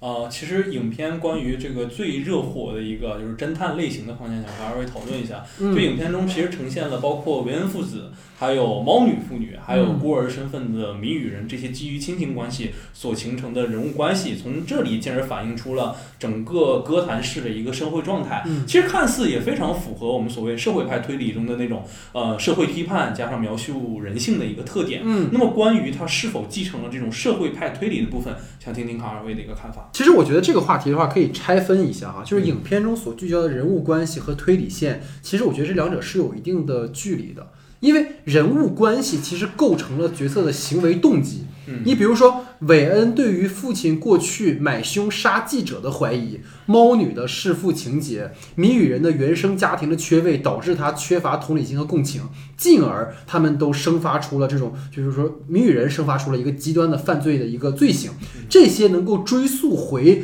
各自与血亲之间的往事，去寻找答案。但是我觉得推理线索本身。我个人觉得它更接近于本格推理，或者它更接近于黑色电影中的那种悬疑犯罪故事，就是就是它与揭露每个角色各自过去的这个关联性，其实我觉得不大。因为如果我们说起，就因也跟二位讨论啊，我觉得如果是说起社会派推理这件事情的话，它强调的不是犯罪手法本身的解谜，而是可能深入到罪犯的精神世界去探索犯人的行为成因。但是遗憾就在于说，本片由于涉及的元素太多了，所以对于犯罪者谜语人的前十，包括刚才其实老徐在话题中也提到了，他揭露的大多是通过台词去展示，最后就落在了一个他曾经是孤儿，所以他怎么怎么样。就是蝙蝠侠对谜语人的态度，就像是说，就是更是说想要借由他去完成他自己的正义之举。而不是深入到犯罪者的内心去完成救赎这件事情。导演本人其实曾经承认，我刚才提到说，他的设置很像是，呃，这个谜语人的情节很像是说这个十二宫杀人事件嘛。当然，可能我觉得他的这种借鉴只是犯罪手法和犯罪者与执法部门的这种斗智斗勇部分的一个展示，包括对于凶手近乎于盲目的寻找这种展示。但是十二宫的犯人是无差别犯罪，他杀的人也包括老人和小孩，都是手无缚鸡之力的，就是可以说弱势群体吧。他更倾向于极致的恶的展示，但是谜语人人的以暴制暴，他是明确针对那些歌坛里面的呃所谓的坏的掌权者的。所以在这种视觉风格上，包括这种搭档的配置，很多人说这个片子在整个的这种犯罪的状态上，很像分歧的《七宗罪》嘛。对，尤其是结尾的时候，这个凶手将目标转向了那个蝙蝠，转向了那个会飞的老鼠，不是，就是就是转向了就是破案搭档中的一位。这个其实也是《七宗罪》的结尾嘛，就是《七宗罪》的结尾是愤怒的皮特杀死了凶手，而蝙蝠侠本想杀死那个恐怖分子，最后被拦了下来。其实这个里面，我觉得 m a n e r 说的非常的好，他那个拳打的真的非常的狠，但是你就感觉最后他也没什么事儿，就感觉他是打空了那种感觉，你知道吗？所以我觉得他没有去展现蝙蝠侠就是在那种法律和道德那个边缘即将坠崖的那个感觉，这个是不一样的。所以你能看到的借鉴还是基于可能阴暗潮湿的街道的视觉风格，但是在情节意义上，可能我觉得还是不太一样的。所以较为遗憾的就在于说，当然也是出于类型的不同啊。我觉得十二宫它有着更为压抑的故事内核，因为凶手无论在影片还是现实里都没有落网。然后就像《杀人回忆》拍摄的时候，那个震惊全韩的韩国的华城连环杀人案也是悬案，这个其实为影片就赋予了更强的宿命感跟悲剧性，因为你追寻的果依然是悬而未决的。新蝙蝠侠它基于类型，它肯定不能这样，所以我们能够看到那个被明确指向的施害者就是谜语人。但我觉得这个部分是非常可惜的部分。我觉得就是跟二位分享，我当时看完一个非常有趣的观感啊，就是我在看本片的时候，感觉他和托德·菲利普斯的小丑共享一个世界观，就是小丑的最后那个已然成为小丑的亚瑟，成为了一个万人敬仰的一个可能正式化身为了蝙蝠侠的宿敌，而蝙蝠侠历经一年的时间，他把小丑送到了阿卡姆疯人院。但是小丑的拥簇们却仍然逍遥法外，所以本片的开场我们看到了小丑帮的成员，或许就是当时和小丑一起在街头起义的众人中的一组也说不定。也就是说，在探讨恶产生的成因之外，其实更应该去呈现恶的影响和泛起的涟漪。我觉得谜语人他影响的可不仅仅就是说刚才班德提到，就是袭击总统演讲那么一小撮人。你受到鼓舞的人，他们内心中那种暴力因子被唤醒的人，他们可能会成为新的谜语人，他们可能会成为一个模仿犯。这个我觉得就是才是这个片子可能对于犯罪者的剖析。回到老徐的话题，call back 回来，就是所谓社会派推理更应该有的对于犯罪者的判断的这种深度。但是目前来看，我觉得 Wander 一一会儿一定会提到一个词，叫格局小了。所以 Wander 你请啊。是对，呃，因为我我我非常同意戴老师的观点，嗯就是这个片这个片子其实更，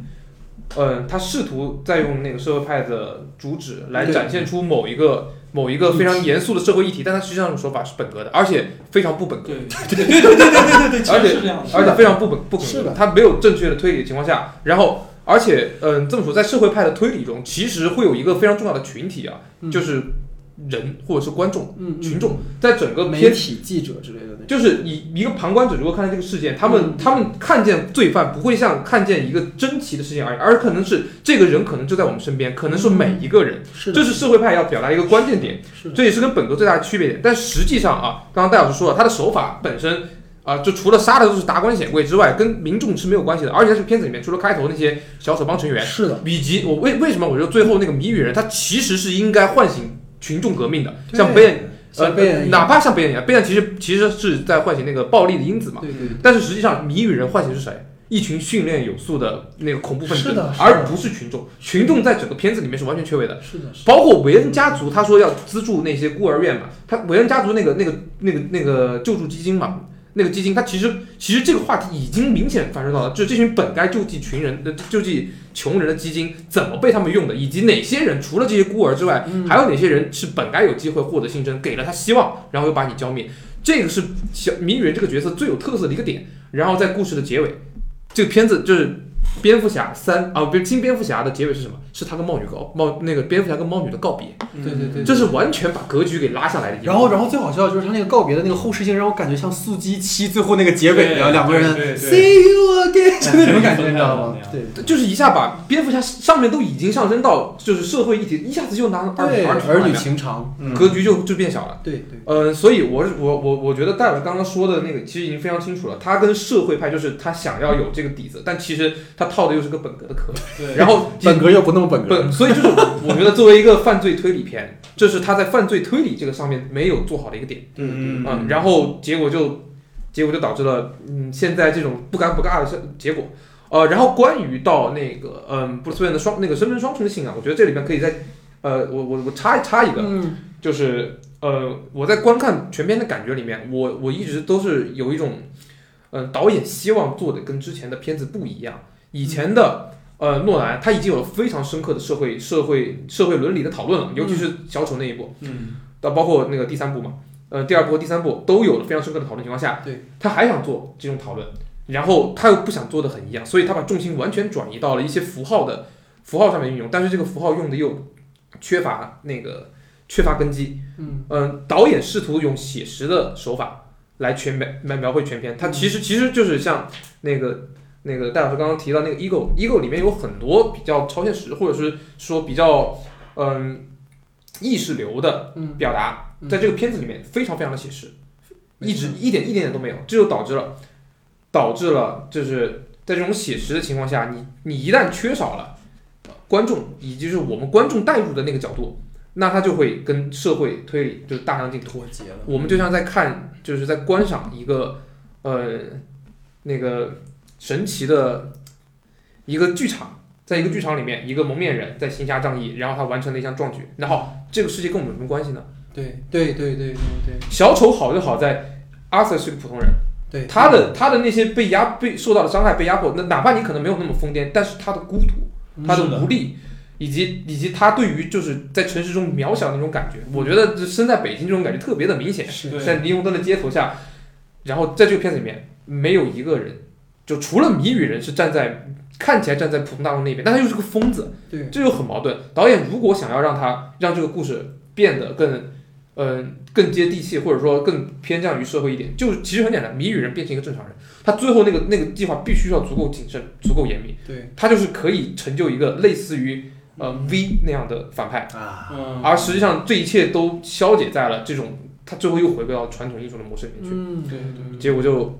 就说比较可惜，就是片子充斥着可惜，明明可以伟大，但是他全部都收住了，就对，新标题有了，明明可以伟大，结果却很可惜。嗯，汪德老师金句频出，京剧评书，我觉得我觉得我稍微插一个哈，老徐，因为就是我当时在看完这个片子之后，因为我在同时补他的很多的漫画嘛，就是蝙蝠侠黑暗骑士归来的那个漫画里面，嗯就有非常多对于刚才咱们说这个议题的展示。对就是蝙蝠侠当时面对着一个变种帮，在那个在那个呃动画里面情节里面，然后那个变种帮的老大是一个那种类似于泰坦式的那种那种肥头大耳的一个反派，然后那些民众们他特别强调民众们对于这个领袖的一种崇拜。蝙蝠侠最后是靠什么打，就是让这个变种帮粉碎的？他就是要和那个变种帮的老大那个泰坦单挑，他让所有变种帮的成员看到说，你们这个老大不行，我才更牛逼。因为他知道民众们就是需要一个领袖，而他就要成为那个领袖，就这个是特别牛逼的一个一个设置的情节。但是这个可惜在这种连我想插一下，说说就是说刚刚那个议题啊，就是去年有一部很火的动画剧嘛，《双城之战》嘛，英雄联盟那个。嗯对对，对其实也有非常深刻的社会上面的议题嘛，尤其是在两个城市之间的对标。嗯为什么？呃，当时就有一个很好笑的一个评论啊，嗯为什么底层的祖安没有办法发动革命？他们缺少，就是他们没有缺少，就是缺少那个领袖和理论。对，嗯。那唯一的领袖那个希尔克是其实是一个黑暗中的人，嗯。他们需要的是一个更更加。嗯，具有力量性的、更加具有革命性的那种角色，而在这个片子里面一样的，谜语人变成了一个阴暗的角色，他们没有敌，就是在歌坛被压迫的人，他们需要一个图腾。这个图腾本该是布鲁斯韦恩，但是布鲁斯韦恩救了他们。我说那个画面很好，我很喜欢是，他其实那个地方已经有那个意味了，他是嗯救援群众的那一个图腾，他是打破黑暗的光明，他结束了。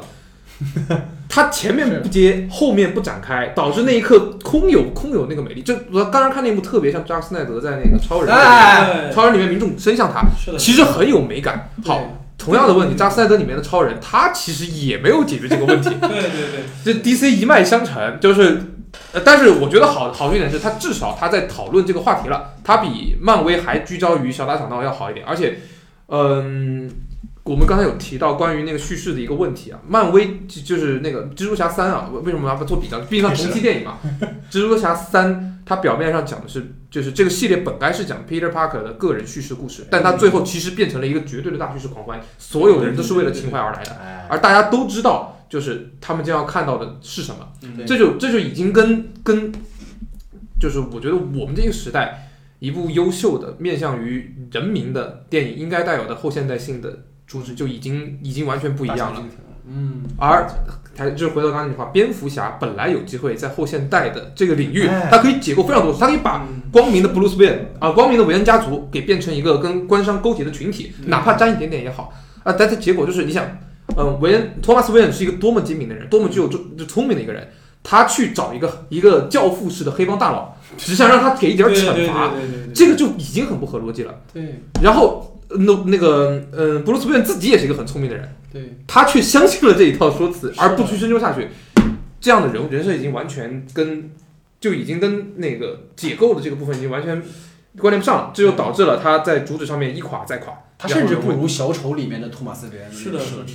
对对对，其实我就就觉得就可以完整的直接跟进到我们我的第二个话题了。就我一直特别特别希望和二位去讨论的这个问题，就是其实已经涉涉及到很多了，包括权威的设置以及后现代的这种状态。其实我觉得刚才张伟提到了小丑，就是丑，无论是小丑还是新蝙蝠侠，我觉得他都在一定程度上去刻画了民众的一种愤怒。其实在这个片子里也有，只不过这个愤怒被很集中的刻画到了。谜语人身上。对，而这种愤怒的这种情绪表达，其实在本片中，我其实觉得它是更有一种当代性的，嗯就是它利用了折直播这样的一个载体去进行输出，嗯。而这种愤怒的情绪也好，或者说我们这种权威特质也好，在以往的超英片中是大量的处在这个主角身上的，就是你最后的这种对决一定会涉及在，要么蝙蝠侠和超人打，就是以前边超那种设置也好，要么最后就是我们跟灭霸打，这是一个非常明确的团体之间的二元的这种碰撞。嗯。而在这里面，其实你可以发现，这个时代的超英片中是一种去中心化的呈现。你在你的城市里作恶的是所有的人，对所有的群众、所有的民众、所有的人全部被这样的一个情绪所烘托起来了。你甚至想去抓他们的老大，你不知道去哪儿抓。对，你抓谁呢？抓小丑吗？小丑就是一随便一个路人被他们推起来的而已，是没有了这个小丑，他们可以换随便另一个人。只要你敢在电视机里开枪，我就可以找这样的一个人啊，对吧？在这里也是谜语人，甚至都不用出现在现场，就有这么多人在直播上看到他的号召之后，前赴后继的去完成这样一件事情。所以想听听看，就是二位对于影片中呈现出来的这种愤怒，是否是真的契合当下的一个时代中的民族情绪呢？我觉得可能作为一种可能当今充斥着人们日常娱乐生活消费的媒介形式啊，刚才提到直播在片子里面的加入是一个恰逢其时的选择。而有趣的就是，我跟二位分享，就是本片长达三个小时的时长，就是似乎又在对抗这种。碎片化的、短平化的娱乐消费的特征。其实前面我们有聊过一个点哈、就是如此直接的在荧幕上去呈现愤怒和暴力，已经很久没有过了。就像 w 德甚至是说的更极端，在我们的电影院很少很已经很久没有看到 cinema，或者我们很久没有看到电影了这件事情。那可能有人曾说过哈，就是我看到一个观点，这个点其实我跟二位也分享过，包括 Wander，我不知道你记不记得，是咱们的一个共同的呃朋友，也参与过我们之前节目录制的一个朋友，他二零一九年在某地看完了小丑之后，嗯。他出来看到了一片狼藉的街道，他似乎有一种真实与虚构之帷幕被冲破的观感，就是在和和如今我们觉得这种混乱的社交场域其实是一样的。刚才我觉得 Wander 说的非常好，我觉得今今天我们也可以把这个话题就再聊一聊，就是 Q 到让我又爱又恨的蜘蛛侠三英雄无归。就是当初看完《英雄远征》的时候，我跟老徐，我记得我提过，我说漫威终于开始对于媒介信息时代进行讨论，就是你刚才说的后现代的解构，对于英雄身份的解构，这个非常非常有意思。结果好家伙，一个让全世界忘了蜘蛛侠吧这种这种超能力，就是让所有现实的那种对于媒介和信息的讨论瞬间的化为泡影了。他这个讨论，甚至在我看来都不如《猎鹰与冬兵》来的深刻。嗯，就是你，你先说。啊，这就是我想，就我想提，其实漫威它现在在就是作为一个系列剧电影，它最大的问题，它的三部曲是完全割裂的。我们甚至甚至在同一个 同一个角色，奇异博士，包括彼得帕克，他需要在每他需要第一部啊，他每一步都要靠牺牲一个人来成长嘛。蜘蛛侠啊不，那个钢铁侠牺牲了，他长大了吗？没有。对，然后梅姨牺牲了，他他长大了吗？他还没有，他绝对还会再再犯错，再犯错误，或者说可能这一步里面他终于长大了，但是我们不知道啥时候才能看见下一次下一犯下，下一次的问题了。对对对，然后再包括其实有一个系列，我觉得很可惜的是雷神啊，雷神第一部它的那种古典质感是很少，其实是很少见的，是的，是在漫威里面算是独树一帜的。到第二到第二部第三部的时候，已经完全沦为喜剧了。对对对，这是我觉得雷神系列就是就是在漫威宇宙里面没有导演存在，只有制片人的存在，只有一个 Kevin Feige，对嗯这这，然后在 DC 里面很好一点是每一个系列它都有一个至少一个呃统一的核心的创作者来操刀。诺兰的三部曲已经把蝙蝙蝠侠带到了这么一个高度，然后马特里夫斯其实是在踩着诺兰的肩膀在往上走，他其实没有踩牢踩牢他在画面上进行升级的同时，没有把那个对，因为诺兰去环球了，就踩不住了。哦，踢的没了。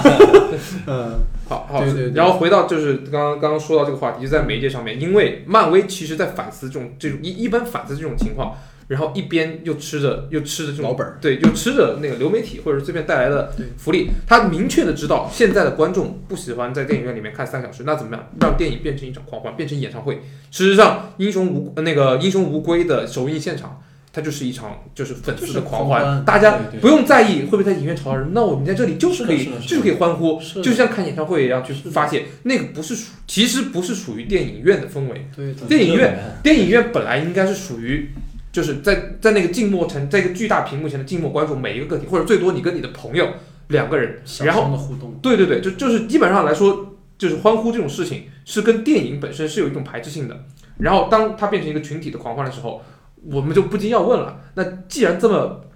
嗯，既然这场狂欢这么呃盛大，那你为什么要把它放在屏幕上面呢？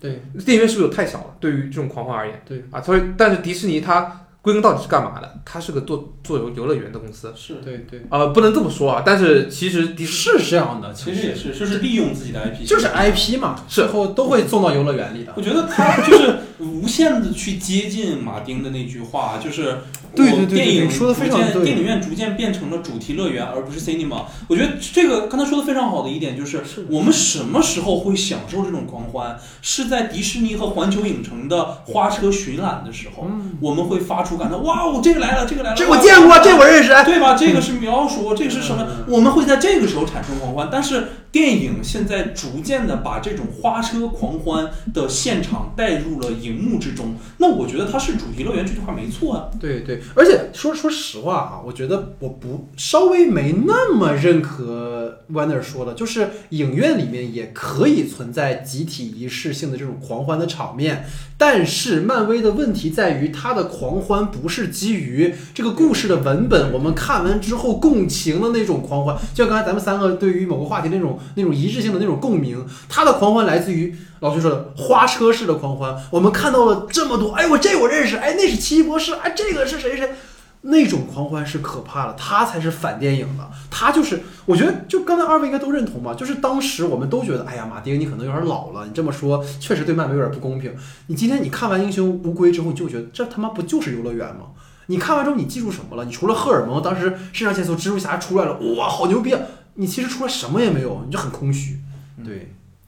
啊，但当然，其实其实这样的，就是我本人嗯并不反对游乐园这个形式，而我而且我是这样子我作为一个观众，我作为一个玩家，我是喜欢游乐园的。但是我为什么就是刚刚强调说，在电影院里面最好不要有，嗯，呃，核心点是电影是电影，我看戏的时候，我是不希望自己跑到舞台上面去打扰、嗯打扰到观众媒介是有，是就是你可以融合，对你可以融合，但是它应该是有界限的，不然的话，，对对不然的话就是也不会有诞生这么多美丽的就是。蒙太奇是属于电影的，嗯影院氛围是属于电影的，那就让它保持电影的一些根本原则。对对对对，就你可以知道，就是很简单，荧幕是会被挡住的。对你在这个二维世界里面，你是冲不上去。你站上去，你是真的会挡到别人视线的。这个是这个是完全基于一个交互问题，但是我个人不反对，我其实挺享受迪士尼的。然后另外也是作为在电影媒介上面，在电影媒介上面，每当出现这种其实关于大众化或者关于媒介反思的议题的时候，嗯呃，都会被掐死。比如说像莱昂·约翰逊在那个《星球大战八》里面，嗯第一次把原力这个概念从神之力变成了凡人之力。OK，第九部马上录掉，然后蜘蛛侠开始开始反思超级英雄的被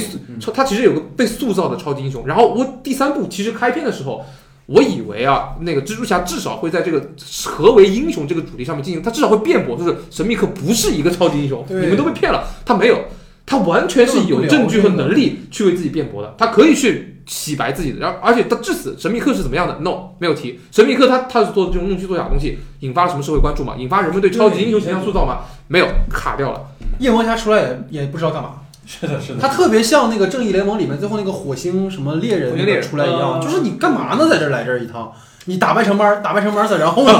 就是没有意义。我觉得，我觉得刚才你提这个点非常好。你看《星战八》的位置就很像在蜘蛛侠英雄呃远征的那个部分，就他们试图做出一些变化，但是第九部和第三部就是完全马上给你打回那个一开始。而他被打回的原因是出于绝对的商业原因，而而而这是就是对于电影而言，你不能完全被商业支配了。没错，没错。你你呃，当然这这这是为什么我们对于蜘蛛侠三既爱又恨的原因。一方面我们喜欢它的娱乐，它作为电影的娱乐属性被放置到了极致，没错，是真正的极致。没错，应该是作为历那个历史票房第六的片子，前几部里面，哪怕是像《阿凡达》或者是《指环王》这种超级巨作，大家也是享受电影本身的。只有蜘蛛侠这样的片子，大家享受的，或者说，嗯，迪士尼的片子，嗯，大家享受的是游乐园式的快乐。我的下一个话题里面，我们不是会聊到关于超级英雄的未来，还有他的前世今生吗？其实我觉得，嗯，因为我们在这档节目里面，尤其是我出现的时候，很多次都会聊到就是超越电影本身的一个东西。嗯，呃，我个人对于对于电影来了，是非常如期而至。是非常随时你继续。是非常热爱它本身的，因为是是是，它能带给别着不了吧？对对对，好，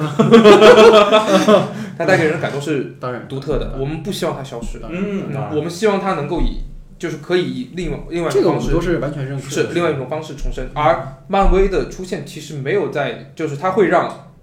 我我觉得相当一部分观众，嗯一部分比较热衷于影院的观众，会因为漫威的存在而讨厌电影。是的。啊，也是，其实其实我觉得就可以给这个稍微收一点的，就是嗯我觉得狂欢这件事情，或者是电影院中的一些干扰的这些事情，嗯。其实是在漫威之前已经有过。你比如说，在那艺术家里在讨论全美的那种疯狂的那种捕捉那种 cut 片，然后大家在一起扔爆米花。呃，我认为那还不一样，那那是很爽对吧？那是 那是但是那是它小众的仅仅存于小部分观众。还有一点什么？它是电影本身的，因为你看了一个大烂片，然后你看到那个你是被情节本身对，你会被那种尴尬感 所感动，就觉得那种东西、那种重复的台词，让你觉得是很有趣的，所以你才会为它感动。我觉得没问题，就是你一定要符合电影本身，这点是最重要的。然，后再回到我们这个话题里面啊，今天是新蝙蝠侠的话题，然后我们聊一下，就是我自己对于这样一点什么，就是我觉得里面其实也一直在提一件事情，就是重建。就我觉得它对于我们现在的这个社会而言，或者是呃当下和那个里面的哥谭市而言，都是非常重要的一件事情。是是如何重建？我觉得重建这个词来的太棒了嗯。它它其实非常像什么？它在最后一幕的时候，你看它把七个周围的爆炸点引爆了之后，大水涌入了整个哥谭市，嗯像是那个在被世界摧毁之前的时候，上帝去行行，马上又要带领人们重新去踏上，对吧？踏上方舟，然后我们重新开始进行一次重建。嗯那么这个重建，我觉得非常重要的一件事情就是，以往的时候重建是需要那么一个人的，对是需要有一个人指领我们、引领我们、带领我们的。但是在这里面，我觉得取取消的一件事情是很好的，就是无论是在当代当代里面，大家可以看到现在的金融里头，就是虚拟货币，它也在强调一种去中心化，还有很多很多的事情中也出现了去中心化的一个苗头。我觉得它其实意味着一点，我觉得就就。呃，依靠在整个电影本身也好，就是我们开始逐渐的不相信权威了，这点很重要，而且是迎合当下的这种碎片化的处理之下的时候，人们对于那种主体思想的照本宣科和那种冗长的那种主体思想的一种核心的一个反叛，大家不想去听那些东西了，我只想做我自己想做的事情，而这种去中心化带来的一定是所有的价值观的分崩离析。嗯。就在这个去中心化面前之后，我反而不去不会去问我们该做些什么，因为你知道，在这样的一个情绪之中，或者在这样的一个状态之中，每个人都是无头苍蝇，每个人都像蝙蝠侠一样迎头乱撞。所以我觉得，在面对这样当下出现的很多事情的时候，形成的这种无意识的愤怒也好，无意识的这种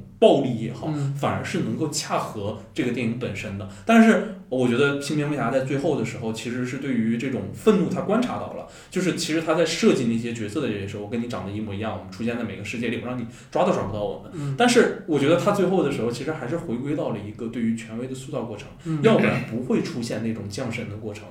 蝙蝠侠自身舍弃自己，然后掉到水中，然后又开了一个信号灯，拉着人们走出这，这又是一个回到了一个上帝的一个刻板的叙事之中。嗯我并不是太能捕获这样的一个心情，所以它既是去中心化，但同时它又无法塑造了一个权威。对，嗯，就是对于这个，就需要刚才聊到的，其实就是就是后现代性的这个话题。他最早在新浪潮就是嗯六十年年前就已经存在了，并且在整个二十世纪的结尾，其实都是作作为不仅是电影，是整个艺术的一，个主流圈子。而实际上，网络的出现是一方面，就是让这个趋势更加具象化了。因为在纸媒被完全取代，几乎可以说完全被取代的嗯。情况下，网络的出现真正让那种曾经嗯。比如说像在那个高千元高千元里面所阐述的那种，嗯，根系的社会第一次被以网络的方式呈现出来，然后包括利奥塔所描述的那个，呃，大叙事的破碎都被网络给给呈现了出来，而我们现在其实怎就是所面临的这个状态，恰恰是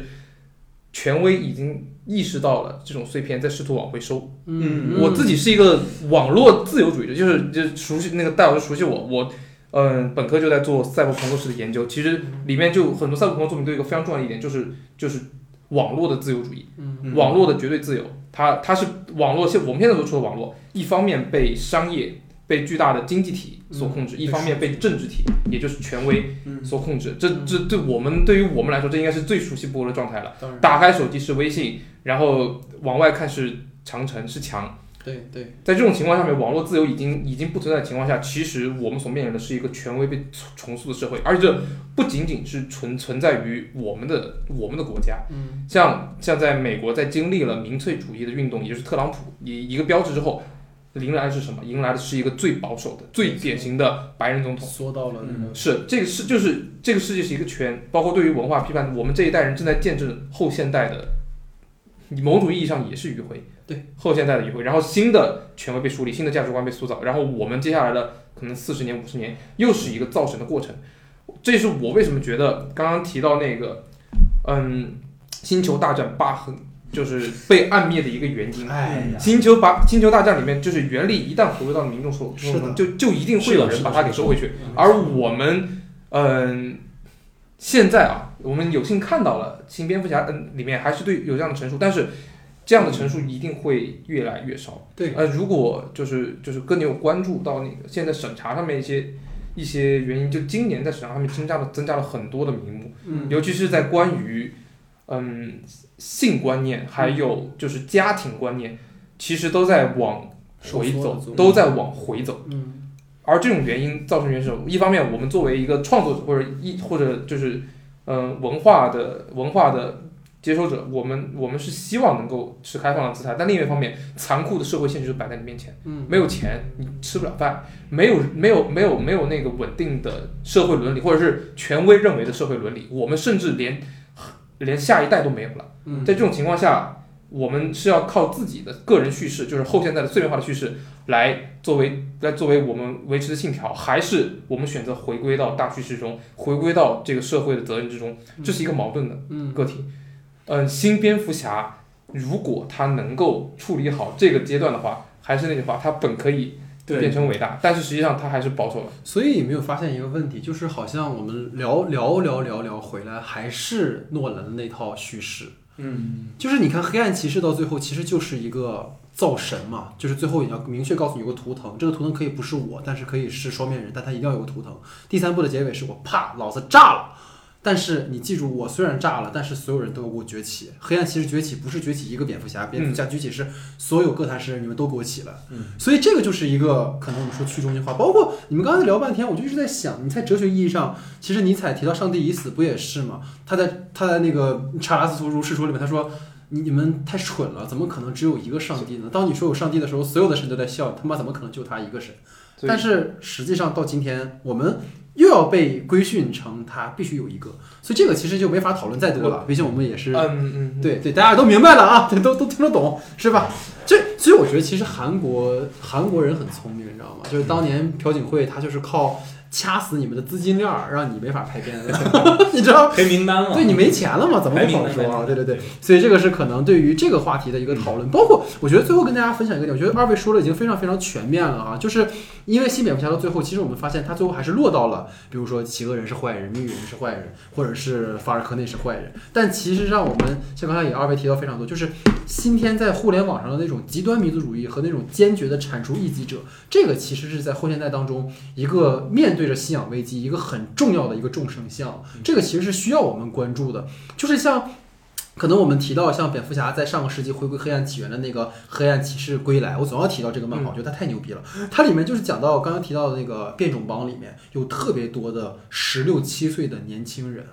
这个年轻人放到今天是什么？就是 Z 时代的年轻人，就是九五后这些往生一代的年轻人，他们会成为接下来的主力军，而他们所面临的恰恰就是一个原子化的社会，一个所有人都被隔阂和误解所所充斥的一个社会。但这个其实是今天需要被面对，但可能没有那么多的去强调的一个点。所以这可能是对于这个话题的一个总结哈。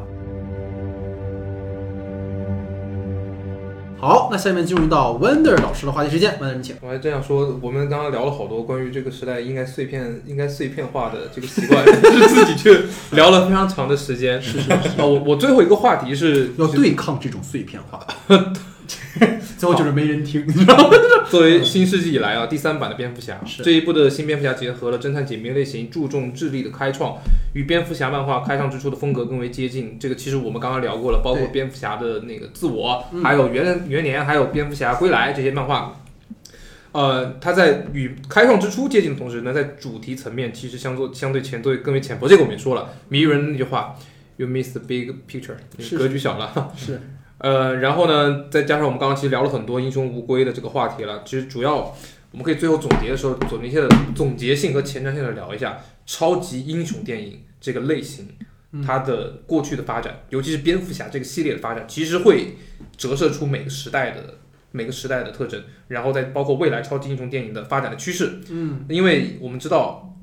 就目前而言，蝙蝠侠系列的巅峰毫无疑问仍然属于克里斯托弗诺兰。嗯然后这是一个十年前的片子，而十年前还真是整十年十啊，嗯，不是不是整十年是一二，零零五年，啊零五年开始算，零五年第一部开始算起开始算起，到一二年作为结尾的话，就是这个这个系列终结有十年时间了。对对对，然后这十年时间，这个世界其实发生了天翻地覆的变化啊！当然，我们也可以说前二十年也是天翻地覆的，当然，嗯，但是我们大家应该大家大部分的观众主体是生活在我们这个十年的，在这个十年中，一个新的电影类型崛起了。这个电影类型开创于呃开创于零八年，嗯，正是黑暗骑士上映那一年，嗯。那一年漫威的钢铁侠上映了。而且这个这部片子从一个就是漫威作为赌命的以赌命一搏，直接改变了整个电影行业，或者说嗯它其实映射的是在我们这个时代，大家对于电影这个媒介，嗯，对于对于故事的需求发生了一些的变化。嗯。呃，就想知道这个话题，两位怎么看？嗯嗯，了解，对，其实我我觉得就是大家刚才又聊碎片化嘛，我就觉得我先摆我自己的一个观点吧。我觉得对于当下而言，超级英雄电影无比的重要。当下指的是对于电影院而言，我还是坚持我的一个观点，就是无论是超英电影也好，还是科幻片也好，我觉得他们是最能够反哺电影院的一个有力的工具。嗯电影院等待着他们，也等待着在这样的一个类型中嗯出现精品，能够拯救他们于狂澜力挽狂澜之中。其实无论是我们说的《沙丘》也好，还是在之前的《阿凡达》也好啊，或者是很多的《头号玩家》这样的视效电影，他们其实都把。当年的整个剧情的也好啊，票房也好，都推到了一个高度。这个是拯救电影的一个非常电影院的一个非常重要的一条道路。嗯然而，对于在疫情饱受摧残的电影院而言，未来一定一定非常重要。科幻电影和超级英雄电影，那么对于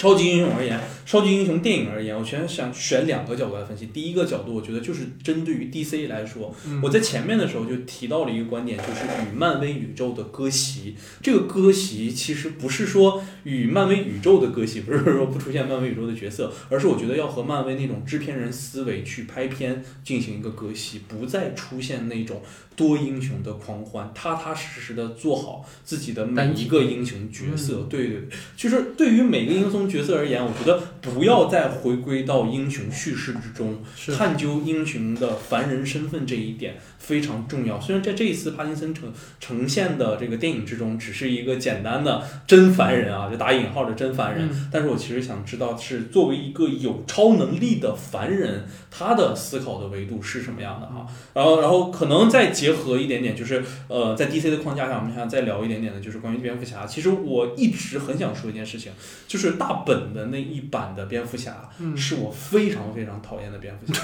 吓死我的不不不，就是我对于他的讨厌，其实就从一个字来，就是我知道那是一个玩笑，我知道我现在这样看起来很愚蠢、很认真。就是当别人问他的超能力是什么时候，他说了一个 rich 的那一瞬间，我觉得这一瞬间是我整个对于蝙蝠侠系统和体系的一个崩塌。我知道你在博班观众的一乐，我知道你在想让所有的观众网友们踩上这样的一个热点。哎，居然蝙蝠侠自己说自己是个 rich，呃，是一个 rich 的人，就但是对于我来说，我是没有办法去做到这一点的。嗯就哪怕我是一个观众，我都想对于角色有一些坚守的时候，那么对于一个出演该角色的演员，你是否应该会有自己的一点点的坚守？嗯就像呃，你说帕金森，帕金森这这帕金森这一版的这个蝙蝠侠在最后的时候嗯打击看似有力，但是却是无力的一样。嗯我觉得如果作为一个正常的演员，正常的去投入的一个演员，他在一遍一遍的击打他的那个屏幕，就是那个隔板的时候，他会想什么？嗯他会真的去做击打屏幕这件事情吗？在角色动机上，他会考虑什么？这个可能我有一点危言耸听了。我觉得一个演员要主导电影也好，或者是主导这样的一个身份也好，我不是说去怂恿这样一件事情，而是我觉得作为一个真正有坚守的一个演员，他会不会去考虑自己的行为、自己的所作所为之间要不要去做到某些地方，这是我觉得很重要的一件事情。那么第二个，其实对于未来的超级英雄电影电影而言，我就说说漫威吧。就是我觉得漫威首先一点啊，就是你要能上，那才叫好，那才叫电影。上不了的呢，就我们只能网盘见。我觉得那根本就不叫超级英雄电影。我觉得它始终要走到影院，我们能够去影院观察的。的，而且我其实觉得，在我们今天讨论了这么多之后，我忽然有一种错觉，嗯，我觉得永恒族没那么差。甚至上汽都没有那么差，就是 忽然的觉醒，你知道，就是它也不能说是觉醒，就是它忽然展开给我了一个新的维度，就是我们对于一个超英电影也好，我们的接受能力到底是什么？我们仿佛在被漫威改变了胃口，我们特别期望在漫威的电影里看到合家欢。看到影院的狂欢，看到更多的角色出现，反而探失去了对于电影中角色身份的探知，这是让我觉得个人而言啊非常可悲的一件事情。而是我觉得漫威现在走到了一条非常危险的路上。嗯，对，这是我的一些建议。明白明白。我觉得其实今天给了一个很好的一个机会，让我们去把蝙蝠侠的前世今生去重新的盘点一下啊。这个我也做了一些功课。我觉得刚刚老徐其实已经把他呃未来的一个发展，我们可以往过去看一看。嗯其实有一些想跟大家分享的点啊，包括这个，其实 Wander 肯定比我更熟了。我其实也是关公面前耍大刀。我就简对，我简单说说啊。其实我觉得，因为它大概分了几个阶段嘛。因为蝙蝠侠的创作伊始，其实就是刚才我们也反复提到，它是侦探漫画里面的一个探案的一个形象。包括小丑，其实在最初就已经登场了。然后第二个阶段其实是一个很有趣的阶段，就是二战的时候，因为漫画成为了一个军中很重要的一个补给品，所以蝙蝠侠，我听说在有一段时间的漫画里面，蝙蝠侠是应征入伍的一个形象。所以其实，在二战当中延续的那种。漫画的英雄作为意识形态的宣传工具，在二战后其实很大程度的影响了蝙蝠侠的这样的一个形象的一个延续。包括就是我也看到有一个呃，就是有有说到一个点哈，就有一个心理学家他曾经提出说，漫画的暴力对于未成年人有不好的影响。它就导致了又一个迪迦奥特曼式的惨案，就是就是原生家庭的失职，又一次让漫画背了锅，所以导致在那样一段时间里面，就是二战之后的很长一段时间里面，漫画其实受到了很多的限制，包括漫画的销量也受到了很多的限制，导致可能那个时候我觉得才会出现，就是编剧没法写现实题材，所以只能写幻想题材，所以就有了什么魔法呀、时间旅行啊、外星人啊什么什么的，所以让我们看到一个很有趣的点就是。如果大家去看一看，在上个世纪六十年代的时候，有一个呃蝙蝠侠的剧集和电影，就在那个里面，其实蝙蝠侠成为了一个可能滑稽小丑一样的一个形象，就是他更像是一个情景喜剧，他像是一个披着蝙蝠侠外衣的一个闲人马大姐的那么一个形象，就可能形容不是很恰当哈，但是就会发现他他没有了蝙蝠侠那种阴暗。就是更多的是一种很欢乐的一种氛围，然后随着我们说六七十年代之后这种审查的放开，我们看到了更加黑暗的一些蝙蝠侠的故事的本质，包括我们说归来，然后包括弗兰克米勒的元年，包括后来我刚才其实反复提到的自我呀，还有一个二零一二年有一个系列叫蝙蝠侠一号星球，这都是比较现实的，接近于黑暗基调的一些处理。然后再回到我们说整个蝙蝠侠的一个影视改编的一个状况，其实它总共改编了九次，这个里面我们就不复述它前面那些。次了，大家其实最熟悉的就是可能在呃八九十年代的时候，蒂姆·波顿的那版就是迈克尔·基顿演的那个蝙蝠侠，然后他也有很多的借鉴了《黑客骑士归来》的这样的一个情节，然后包括就是据说是华纳其实从上个世纪九十年代就开始发疯，是。对。方基墨和乔治就是那个方基墨他就是主演的那个永远永永远的蝙蝠侠已经口碑一落千千丈了，后来呢，乔舒马赫又拍了一部电影叫做《蝙蝠侠与罗宾》，方基墨那版也是乔舒马赫。呃，对，反正就是它都是呈现了一个最烂蝙蝠侠二部曲，尤其有人说，对说 说克鲁尼成为了史上最烂蝙蝠侠，而且我听说过一个坊间传闻，说克鲁尼当时因为被粉丝骂，所以他给粉丝退了票，就是太烂了。然后新千禧年之后，就是我们熟悉的蝙蝠侠的这个诺兰的三部曲啊，然后包括大本的这个三部呃这个呃 D D D C E U 我们所谓扎导版的蝙蝠侠，然后我们今天看到的其实帕丁森的这一版，它是独立于 D C E U 这个宇宙的一个呃拓展宇宙的一个处理，它和小丑其实类似，所以经由整个的这样一个梳理吧，我觉得大家也可能更了解为什么今天我们在整个的讨论当中，其实有结合很多的漫画呀，或者结合了很多的处理，这个可能一会儿听完整再具体讲一讲啊。那对于可能超英未来的发展吧，我觉得呃，刚才老徐已经提供了非常非常好的视角，但我觉得有一个点可以供二位也可以一起参考，就是剧集化，我觉得是一个很很好的趋势。就是包括刚才各位有提到，像歌坛那个剧里面，就呈现了非常非常多在电影里面都曾未曾出现过的对于很多歌坛群像的展示，包括我们至今都好评如潮的《旺达幻视》啊、洛基啊等等，其实都呈现了更多的，我觉得无论是尺度上还是它的议题上的丰富的讨论。包括我觉得即将在这个月月末上的那个奥斯卡伊萨克的那个《月光骑士》，我个人还是很期待的，因为首先奥斯卡的表演就让我觉得非常的令令我激动，然后另一方面，月光骑士又是一个可能带有身份上的这种错位的角色，所以让我觉得也可以去看一看。当然了，刚才老徐提到的点，我觉得漫威在泛娱乐化的道路上越走越远，其实核心就是一句话，就是不好好讲故事。刚才我们吐槽了这么多蜘蛛侠，其实就是因为他没有去真的去讲一个可能在过去我们其实我说实话，当时看新蜘蛛侠的时候，我觉得有一个点让我印象特别深，就是当那个安德鲁加菲尔德出来的时候，就是加菲的表演，就是你从他的每一个表情、每一个动作、每一句台词都能感受到他的那种揪心的那种状态，就是我觉得就是吊打。吊打荷兰弟，我觉得啊，我个人感觉啊，影帝级的呀，这真的是影帝级。包括他今年演的那个《Tick Tick Boom》，我觉得太棒了。各位有空可以去看一看。然后我觉得 DC 就真的就是以后，刚老徐也提到了，就走独立电影的路。小丑已经很成功了，票房也很成功。那么你新蝙蝠侠到目前为止可能全球快将近六亿的票房，其实慢慢积累，它也肯定能回本，而且可能会赚一小笔。那么这种套路是不是可以继续发展呢？另外，我觉得最后一个想跟二位说，就是多元化的超级英雄题材，就是黑袍纠察队就是个很好的啊，但是很遗憾的是，里面的祖国人先生因为 入戏太深，因为聚众斗殴，入戏太深，可能很长时间出不来了啊。所以这就是我觉得可能几个我的想法吧。对，所以所以最后交给 Wander 吧。嗯，好好。刚刚戴老师其实其实基本上已经把那个蝙蝠侠的几个几个发展脉络给说了，然后。呃，我们这个在这个话里面其实有提到一个很重要的阶段，就是就是八九十年代嘛，对对，就是那个年那个年代对于电影我们电影而言也其实非常熟悉，都是非常好。对，那那个时代是什么？就是在二战二战结束之后的二十年期间，嗯，一批婴儿潮这边人长大之后，他们没有父辈的那种对于战争的压力压力，没有没有那种极端的，就是一个嗯大叙事，就我们是为战争，我们是为了建设家园，他们进入到了一种迷茫期的阶段，然后随之而随之而来的就是。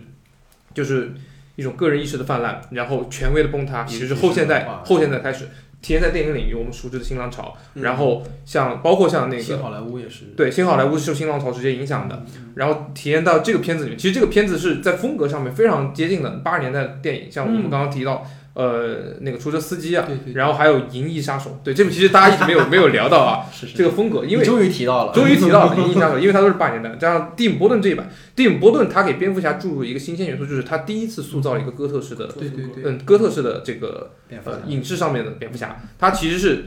而且他有在塑造迈克尔基顿里面的这种蝙蝠侠的纠结的人性，就相比于六十年代那那版来来说，对，是一个绝对的绝对的进步。然后呢，到了到了九十年代，九十年代什么情况？那个苏联的解体带给了美国人极大的傲慢，嗯，所以由之而来的就是那两版，就九五年、九七年。乔舒马赫导演的两版史上最烂的蝙蝠侠啊，然后到了新到了到了新千禧年，那个洛兰洛兰其实本人是一个非常荧幕就是非常 cinema 的一个导演，他他其实他是胶片爱好者，又是大荧幕的爱好者，他等于是我觉得可以说是电影时代或者 cinema 时代最后一个真正用电影来讲故事的人，尤其是用蒙太奇来讲故事的一个人。对，然后在他之后的，在他之后的。呃，那本阿弗莱克啊，应该说扎克斯奈德，扎克斯奈德就是一个纯粹的动画，或者说是，嗯，漫画，漫画，或者我们也可以说游戏化的导演，他所做的一切思维就是完全超脱于电影本身的，就那那些画面，他恨恨不得所有画面全用 CG 过一遍，全用全用那个，对，全升格，全用 CG 就直。全用全用拍广告的模式来，。是的，是的，然后现在到了那个马特里夫斯，马特里夫斯又开始试图再回到八十年那种感觉，但他其实底子底子里面的调调跟阿弗莱克的那种漫画质感是是一路的，对，嗯，他们都回不到那个诺兰版本诺兰版了。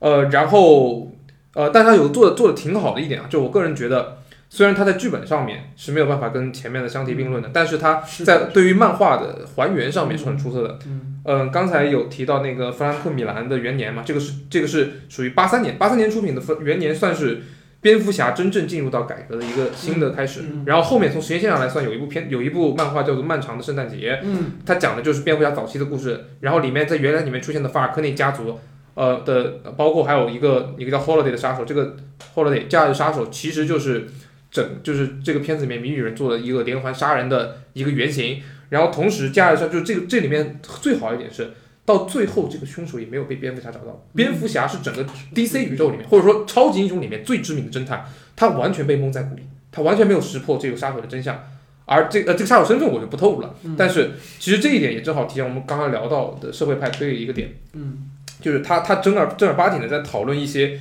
关于社会的议题，他关于那个凶凶犯凶凶那个凶杀犯本身的心理问题，以及他们所面对的社会现实。这个现实不属于超级英雄，而处于凡人。嗯啊，然后之后的蝙蝠侠归来跟元年是作为一头一尾嘛，是弗兰克米勒作为一头一尾两个最精彩的，而且呃诺兰的三部曲其实也几乎几乎是取材于归来对和元年。结尾也是对然后还有我刚刚提到的蝙蝠侠自我这种在那个意识形那个那个精神层面进行探讨的，嗯然后呃，那个那个那个马特里夫斯在还原漫画里面去做了相当多的功课，但是就是最明显的一点是他不是一个作者，对，他跟诺兰的区别，或者说所以上所提到所有导演啊，蒂姆波顿可能算是个作者，但蒂姆波顿是个美学作者，嗯嗯，这里面所有一个人只有诺兰是个作者，而且他是一个作家，诺兰永远是先有啊，这没事诺诺吹了到最后，先有故事再有剧本，没看我纵容你吗？因为我也这么想的。先有故事，再有电影，这也是我我觉得我们要要聊超级英雄电影未来的一个核心点，也是我们大家其实反复强调了，我们我并不讨厌短视频，也并不讨厌游戏，并不讨厌狂欢。但是核心的一点，我们来到这个世界上，我们所相信的一切，我们所接受的叙事，我们从出生到死亡，都是在故事中成长的。嗯人是有故事才有精神，这是我们与区别于原始、区别于动物的核心核心的一点。是，所以呃，哪怕我们在电影上面影像已经成为一个一个就是说平面影像已经在逐渐让让渡给这个碎片化的时代，影院在逐渐落幕的地方，我们也应该重视这一点，应该从一个好的故事开始。嗯所以嗯，在我们今天聊到新蝙蝠侠的时候，到最后结已经临近结尾片段的时候，还是想跟两位老师就是说到这个最核心的一点，我们自己是创作者，然后也是评论者，我们对于所有的媒介都应该有一个最基本的底线。这个这个底线是我们要讲一个好的嗯故事。故事说得好，对，是这样。嗯，就本质上来说，其实就是我们认同每一种媒介的个性，也认同媒介交互的意义，但同时我们不能因为媒介交互的意义就损失了每一种媒介的根本。对，就像你刚刚提到的非常对哈，就是包括其实你说，因为我跟老徐正好聊过这个话题吧，就是电影是第一个用影像讲故事的媒介，因为电影最初诞生，后来才有了电视，才有了其他的对。所谓游戏的媒介，但是好像到最后我们好像忽略了那个最初的我们，我们是为了讲故事，对我们是为了，当然我觉得就像这个其实又是另一个话题了哈，就是电影是不是只要讲故事？啊，当然不是指我说对底底子嘛，但是底子的话，这个故事是你可以呈现，就又又讲了一遍，就是各种各样的故事。它这个故事可以是呃戏剧性的故事，它也可以是这种情绪性的故事，就是你要总归有一个底色在。但是现在好像很多的就是追逐视觉，追逐某一种可能意义的极致，但是似乎忘掉了它最根本的东西吧。所以这可能是我们对于这个话题可能最后的一个总结吧。其实我还挺好奇，Wonder，就是对于你来说，因为刚才我跟老师都说了很多嘛，就是关于未来的超英的一个发展的走向。其实我还很好奇你是怎么看，因为其实你就超超英电影嘛，对超英电影的其实其实，其实我在之前就是之前那个态度里面就就已经有点表达了。嗯，呃，我我其实支持游乐园的，我支持游乐园的，但是游乐园呢，嗯、它分两个部分，一个是游，一个是乐园。哦，嗯呃，主要是这个这个话题，我在每一次的讨论中都会聊到，到最后一定会到这这里的结尾。你说我何必呢？对啊，对吧？你自己抠回来了。超级英雄电影的未来，超级英雄电影到头了，没有未来了。超级英雄还有未来，嗯，哎你在这儿等着我呢，其实是吧？我没有等着你，就是我我我其实，我其实没有说这个，因为啊明白没没关系，游是游是互动，呃，乐园是沉浸，这个这个这个这个这个我我说过很多很多遍了，呃，但是我觉得还是有必要，我们当我们来审视这个话题的时候，我们会意识到，电影超级英雄电影本身它的那套英雄起源的俗套叙事已经差不多了，嗯我觉得新蝙蝠侠再往下面走，他也不可能超越老版诺兰，他的议题也不会比他更深刻。没错他，的剧本，他可能在画面上可以更华丽，但是你能想象到，就是这一部的视觉效果已经如此华丽了，嗯你能华丽到哪里去？而且它的华丽什么？基于一种复古的基调，对它不是开创新视觉，它是黑色电影的那种是是是风格，它是它是在复古的巅峰，所以，我我我开头的时候有说一句话，就是可能我们所见到的电影辉煌就终结在《阿凡达二》。为什么？《阿凡达二》绝对会带来一场全新的视觉体验，而这场视觉体验绝对不是平面的，因为詹姆斯卡梅隆不会重复自己。对，他等了这么久，他也在等那个技术的不断的迭代。是的，这十年时间就是对于对于我来说，其实是我成长时期的全部。对，是我从《阿凡达》到，这是我喜真正喜欢电影到现在的一个全部，而且《阿凡达》作为我对于超级视效大片的一个启蒙，对我相信对于很多在面对于听众而言，这都是一个启蒙。我们正在见证这个十年之间的畸变，然后同时也会再见证一个新的媒介的诞生。嗯，詹姆斯卡梅隆开创了三 D 沉浸，然后他将会在二里面给我带来给我们带来什么样的新鲜体验啊？当然，如果他没有带来体验，我觉得也毫不意外。当然，嗯，我觉得也就他可能可能会用裸眼三 D，但是本质上还是三 D。还是三 D。嗯，就如果他真的没有带来什么革命性的变化，我觉得毫不奇怪，因为他其实他他所做的事情就是在榨干荧幕，或者说是开发出荧幕的最后一块探索。嗯我们不可避免的要进入到一个新时代，嗯。这个时代就是属于游乐园的。对对对，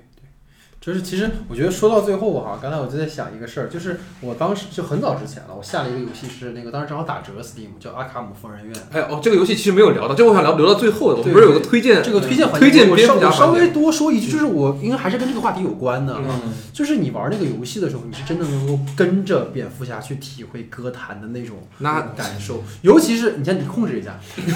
尤其是什么？你知道我我不知道老徐就看电影的过程中，因为他他探案的过程当中，我总觉得我要摁下手里的 A 键，谜语人，你有那种感觉吗？就是你总觉得好像这时候你该操作蝙蝠侠出去了。应该是什么？就是画面停住了。对对对 A 和 B 选一个交互式电影，你总觉得会这么走。就是我当时，我说实话，当时有这种感受，我特别的挫败。我说我终于被 Wander 洗脑了，你知道吗？就是就是那种感觉，就是真的是这样的。那不是其实，在你这里，你觉得侦探有形成一种沉浸的形式吗？不，就是因为它没有，有，所以我们应该我才会觉得它如果做成游戏的话，就比如说很简单，那个社那个那个社市长的那个房间，如果是游戏的话，绝对会让你就像就像那个那个什么变那个那个底特律变人一样，你有很多个地方你可以去寻找点然后你就把线索拼凑在一起，然后组成下一个什么的，嗯，就是这个东西嘛。所以我们就大概是这样的一个讨论怎么样？这么多次之后，我终于不用亲口说出一些话了。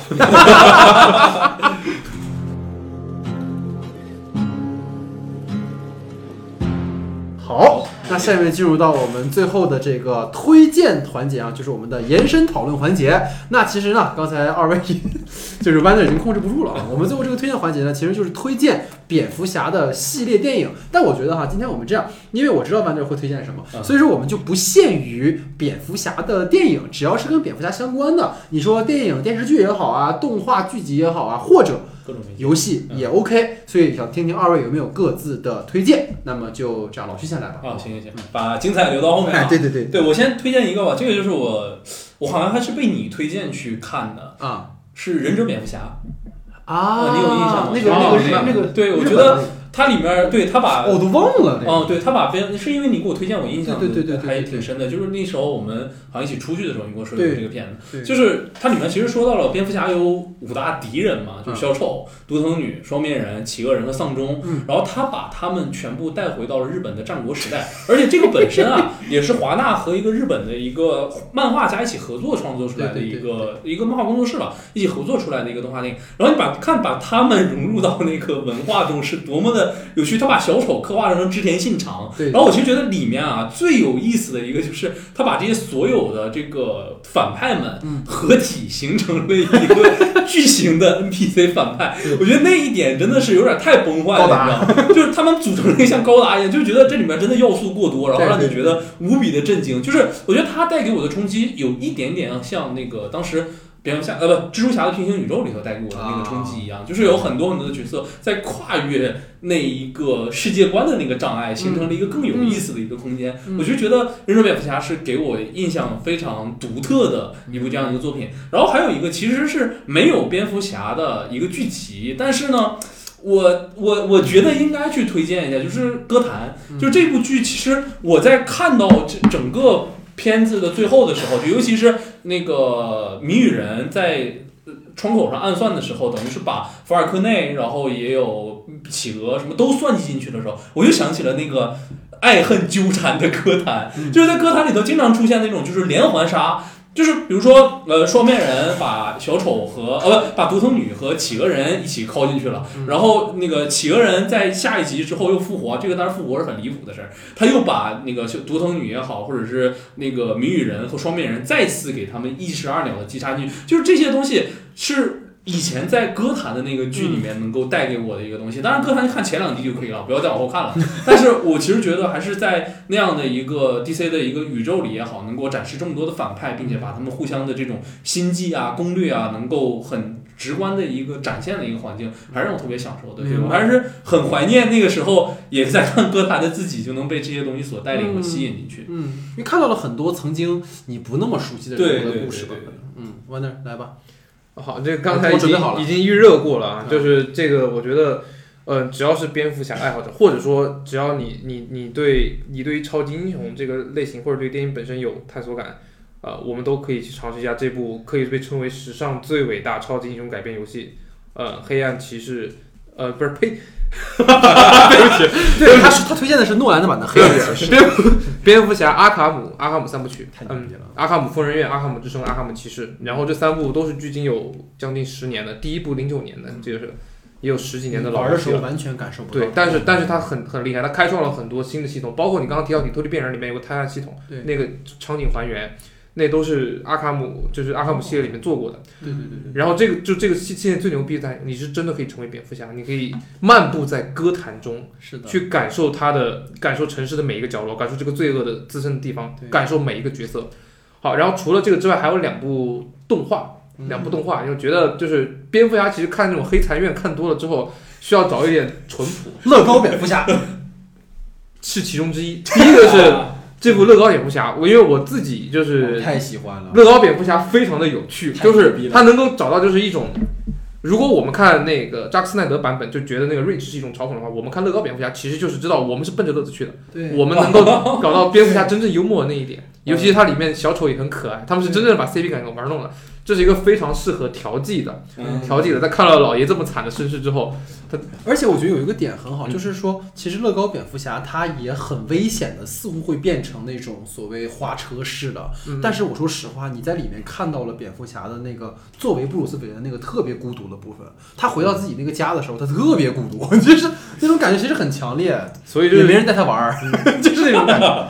然后还有一部返璞归真的剧集，九二年版本的蝙蝠侠，这个在 B 站就可以看到啊。呃，这个这个就是很多著名表情包的出处啊。然后它好就好在呢，就是它虽然是一部二十多年前的动画片，但是它在很多剧本设置上面非非常的就是就是用心，而且它是为对是很古早，因为我专门就就看了几集啊，我没有全部看完，但是我看了几集，我个人是觉得非常适合下饭。然后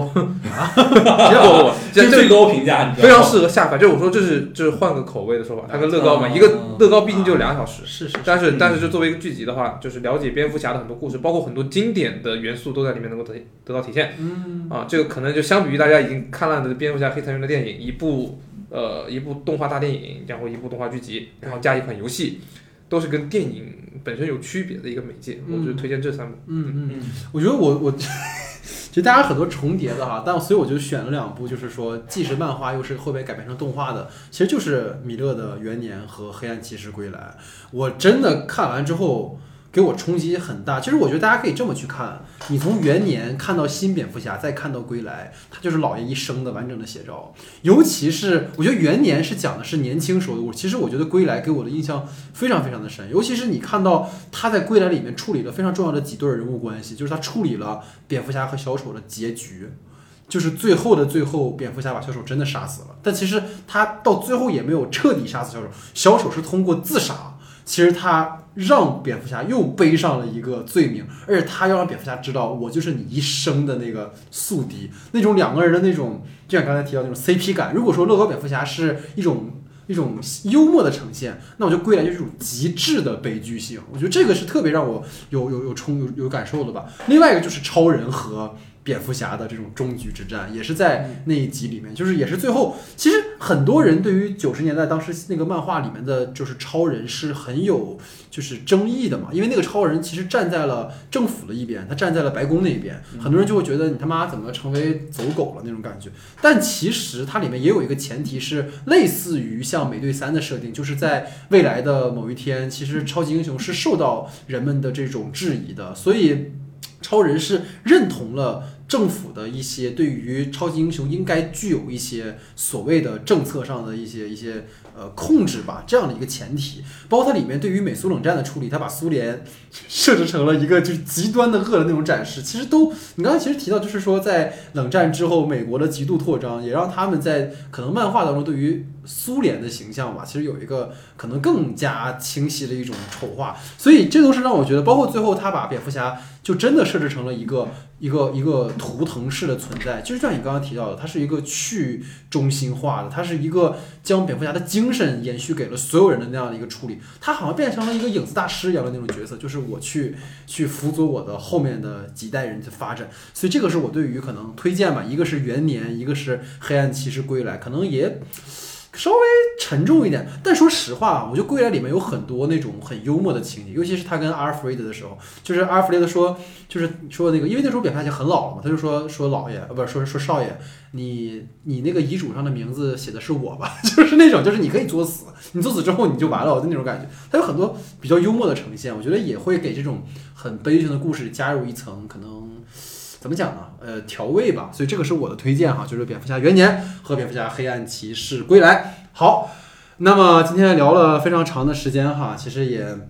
非常开心啊！我觉得很畅快的跟大家去讨论了新蝙蝠侠的前世今生，也包括非常之多的我们对于呃蝙蝠侠的一个拆解吧。它里面的人物啊，它里面很多的一些内容，包括对于可能呃所谓超人英雄电影未来的一个发展吧，其实都提供了我们的视角和观点。我觉得新蝙蝠侠在今天确实是反映了当下的某种焦虑，它或有意或无意，因为我觉得电影就是这样的一个媒介，它在不同的时代，它就会被赋予不同的意义。就像我今天在。重看《黑暗骑士归来》的时候，我又会觉得他对当下的这种可能 Z 时代的年轻人有一种反馈，又或者我们在讨论《黑暗骑士》《黑暗骑士崛起》的时候，他跟今天诺兰似乎预言了十年之后的，或者是几年之后的，在一些地方的一些。情况的发生，这都是有可能存在。包括刚才其实 Wander 险些玩火在讨论的一些东西，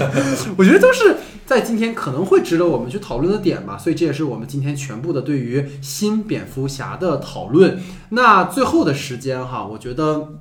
做一个收尾哈，是因为其实这个话题稍微沉重了一点，但我特别想跟大家去简单的聊一聊。我也跟老徐其实商量了要不要说，因为这个事儿说起来特别像蹭热点，但我不是要蹭热点，就是因为大家也听说，就是本周一嘛，也就是可能三月二十一号的时候，然后东航的一架就是波音七三七的客机，然后从昆明飞往广州的时候发生了坠机事件，然后据说其实当时那个飞机是从八千米的高空就是垂直的坠落，然后这个。时间只用了两分钟啊，然后很多人就在说，可能在。就是生命最后的两分钟的时候，飞机上的受难者们在想什么？其实每每看到这样的悲剧的发生嘛，我觉得无论是两位嘉宾也好，还是说可能在听节目的朋友们，可能心里都会伴随着阵痛。它也让我们可能要学会去更加的珍惜我们身边的人，可能要珍惜我们拥有的生命本身。因为可能在生命面前，我觉得所有的财富、声誉其实都不重要，因为其实只有活着，我们才有可能去实现所谓的理想哈。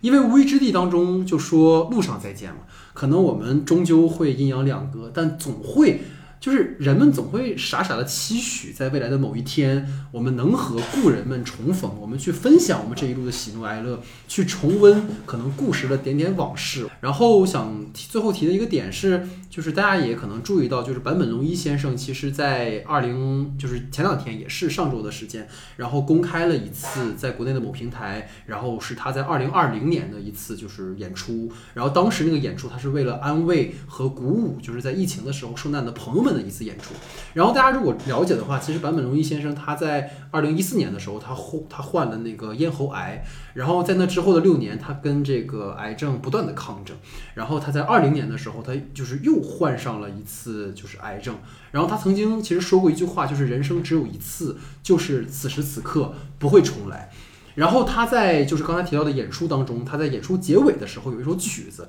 就是很多人都以为教授最后的曲子会是呃 Merry Christmas, Mr. Lawrence，因为他最最有名的一首曲子。但其实他最后演唱了就演奏了一首曲子，是叫 Perspective 的一首曲子。然后这首曲子，如果我们译为呃中文的话，它叫观点或者说是态度的一个钢琴曲。然后在可能过去的某个版本里面的这个音乐，它伴随着教授的一个念白。这个念白的内容很简单，他说：“Every day I open the window, every day I brush my teeth, every day I read the paper, every day I see your face。”就是非常日常的，可能我们每天都会做的事情。但是恰恰是这种我们平常生活中最习以为常的事情，可能在灾祸面前，或者我们说在这个后疫情时代，可能在这个生命随时会消陨的这个。不确定的当下，这些最平常的事情反而是最珍贵的。所以，我想在今天节目的最后，也邀请两位嘉宾。我觉得邀请大家一起来听一听教授的这首曲子。我觉得一可能是想说替这次在东航呃事故中遇难的乘客和机组人员们祈福，然后二也是希望借由不可说这个媒介吧。我觉得今天跟二位讨论的也非常愉快。我觉得去记录下这一刻，希望我们都不要忘记这个当下的情绪，可能去记录下关于我们这个时代的种种。毕竟，可能就跟 Coco 那个电影里提到的一样，我们肉身的消陨，它不是真正的离去，我们被遗忘才是。所以，可能我们更要记住这个当下。然后最后可能说，我们又感慨又放歌了，好像在 copy 梁文道老师的八分这个节目。但真的希望说大家能够一起听听这首曲子，可能最后会稍微长，但是也非常想让大家一起来听一听，让我们去可能珍视每一个当下吧。所以谢谢各位的倾听，感谢大家的时间，我们下期节目见。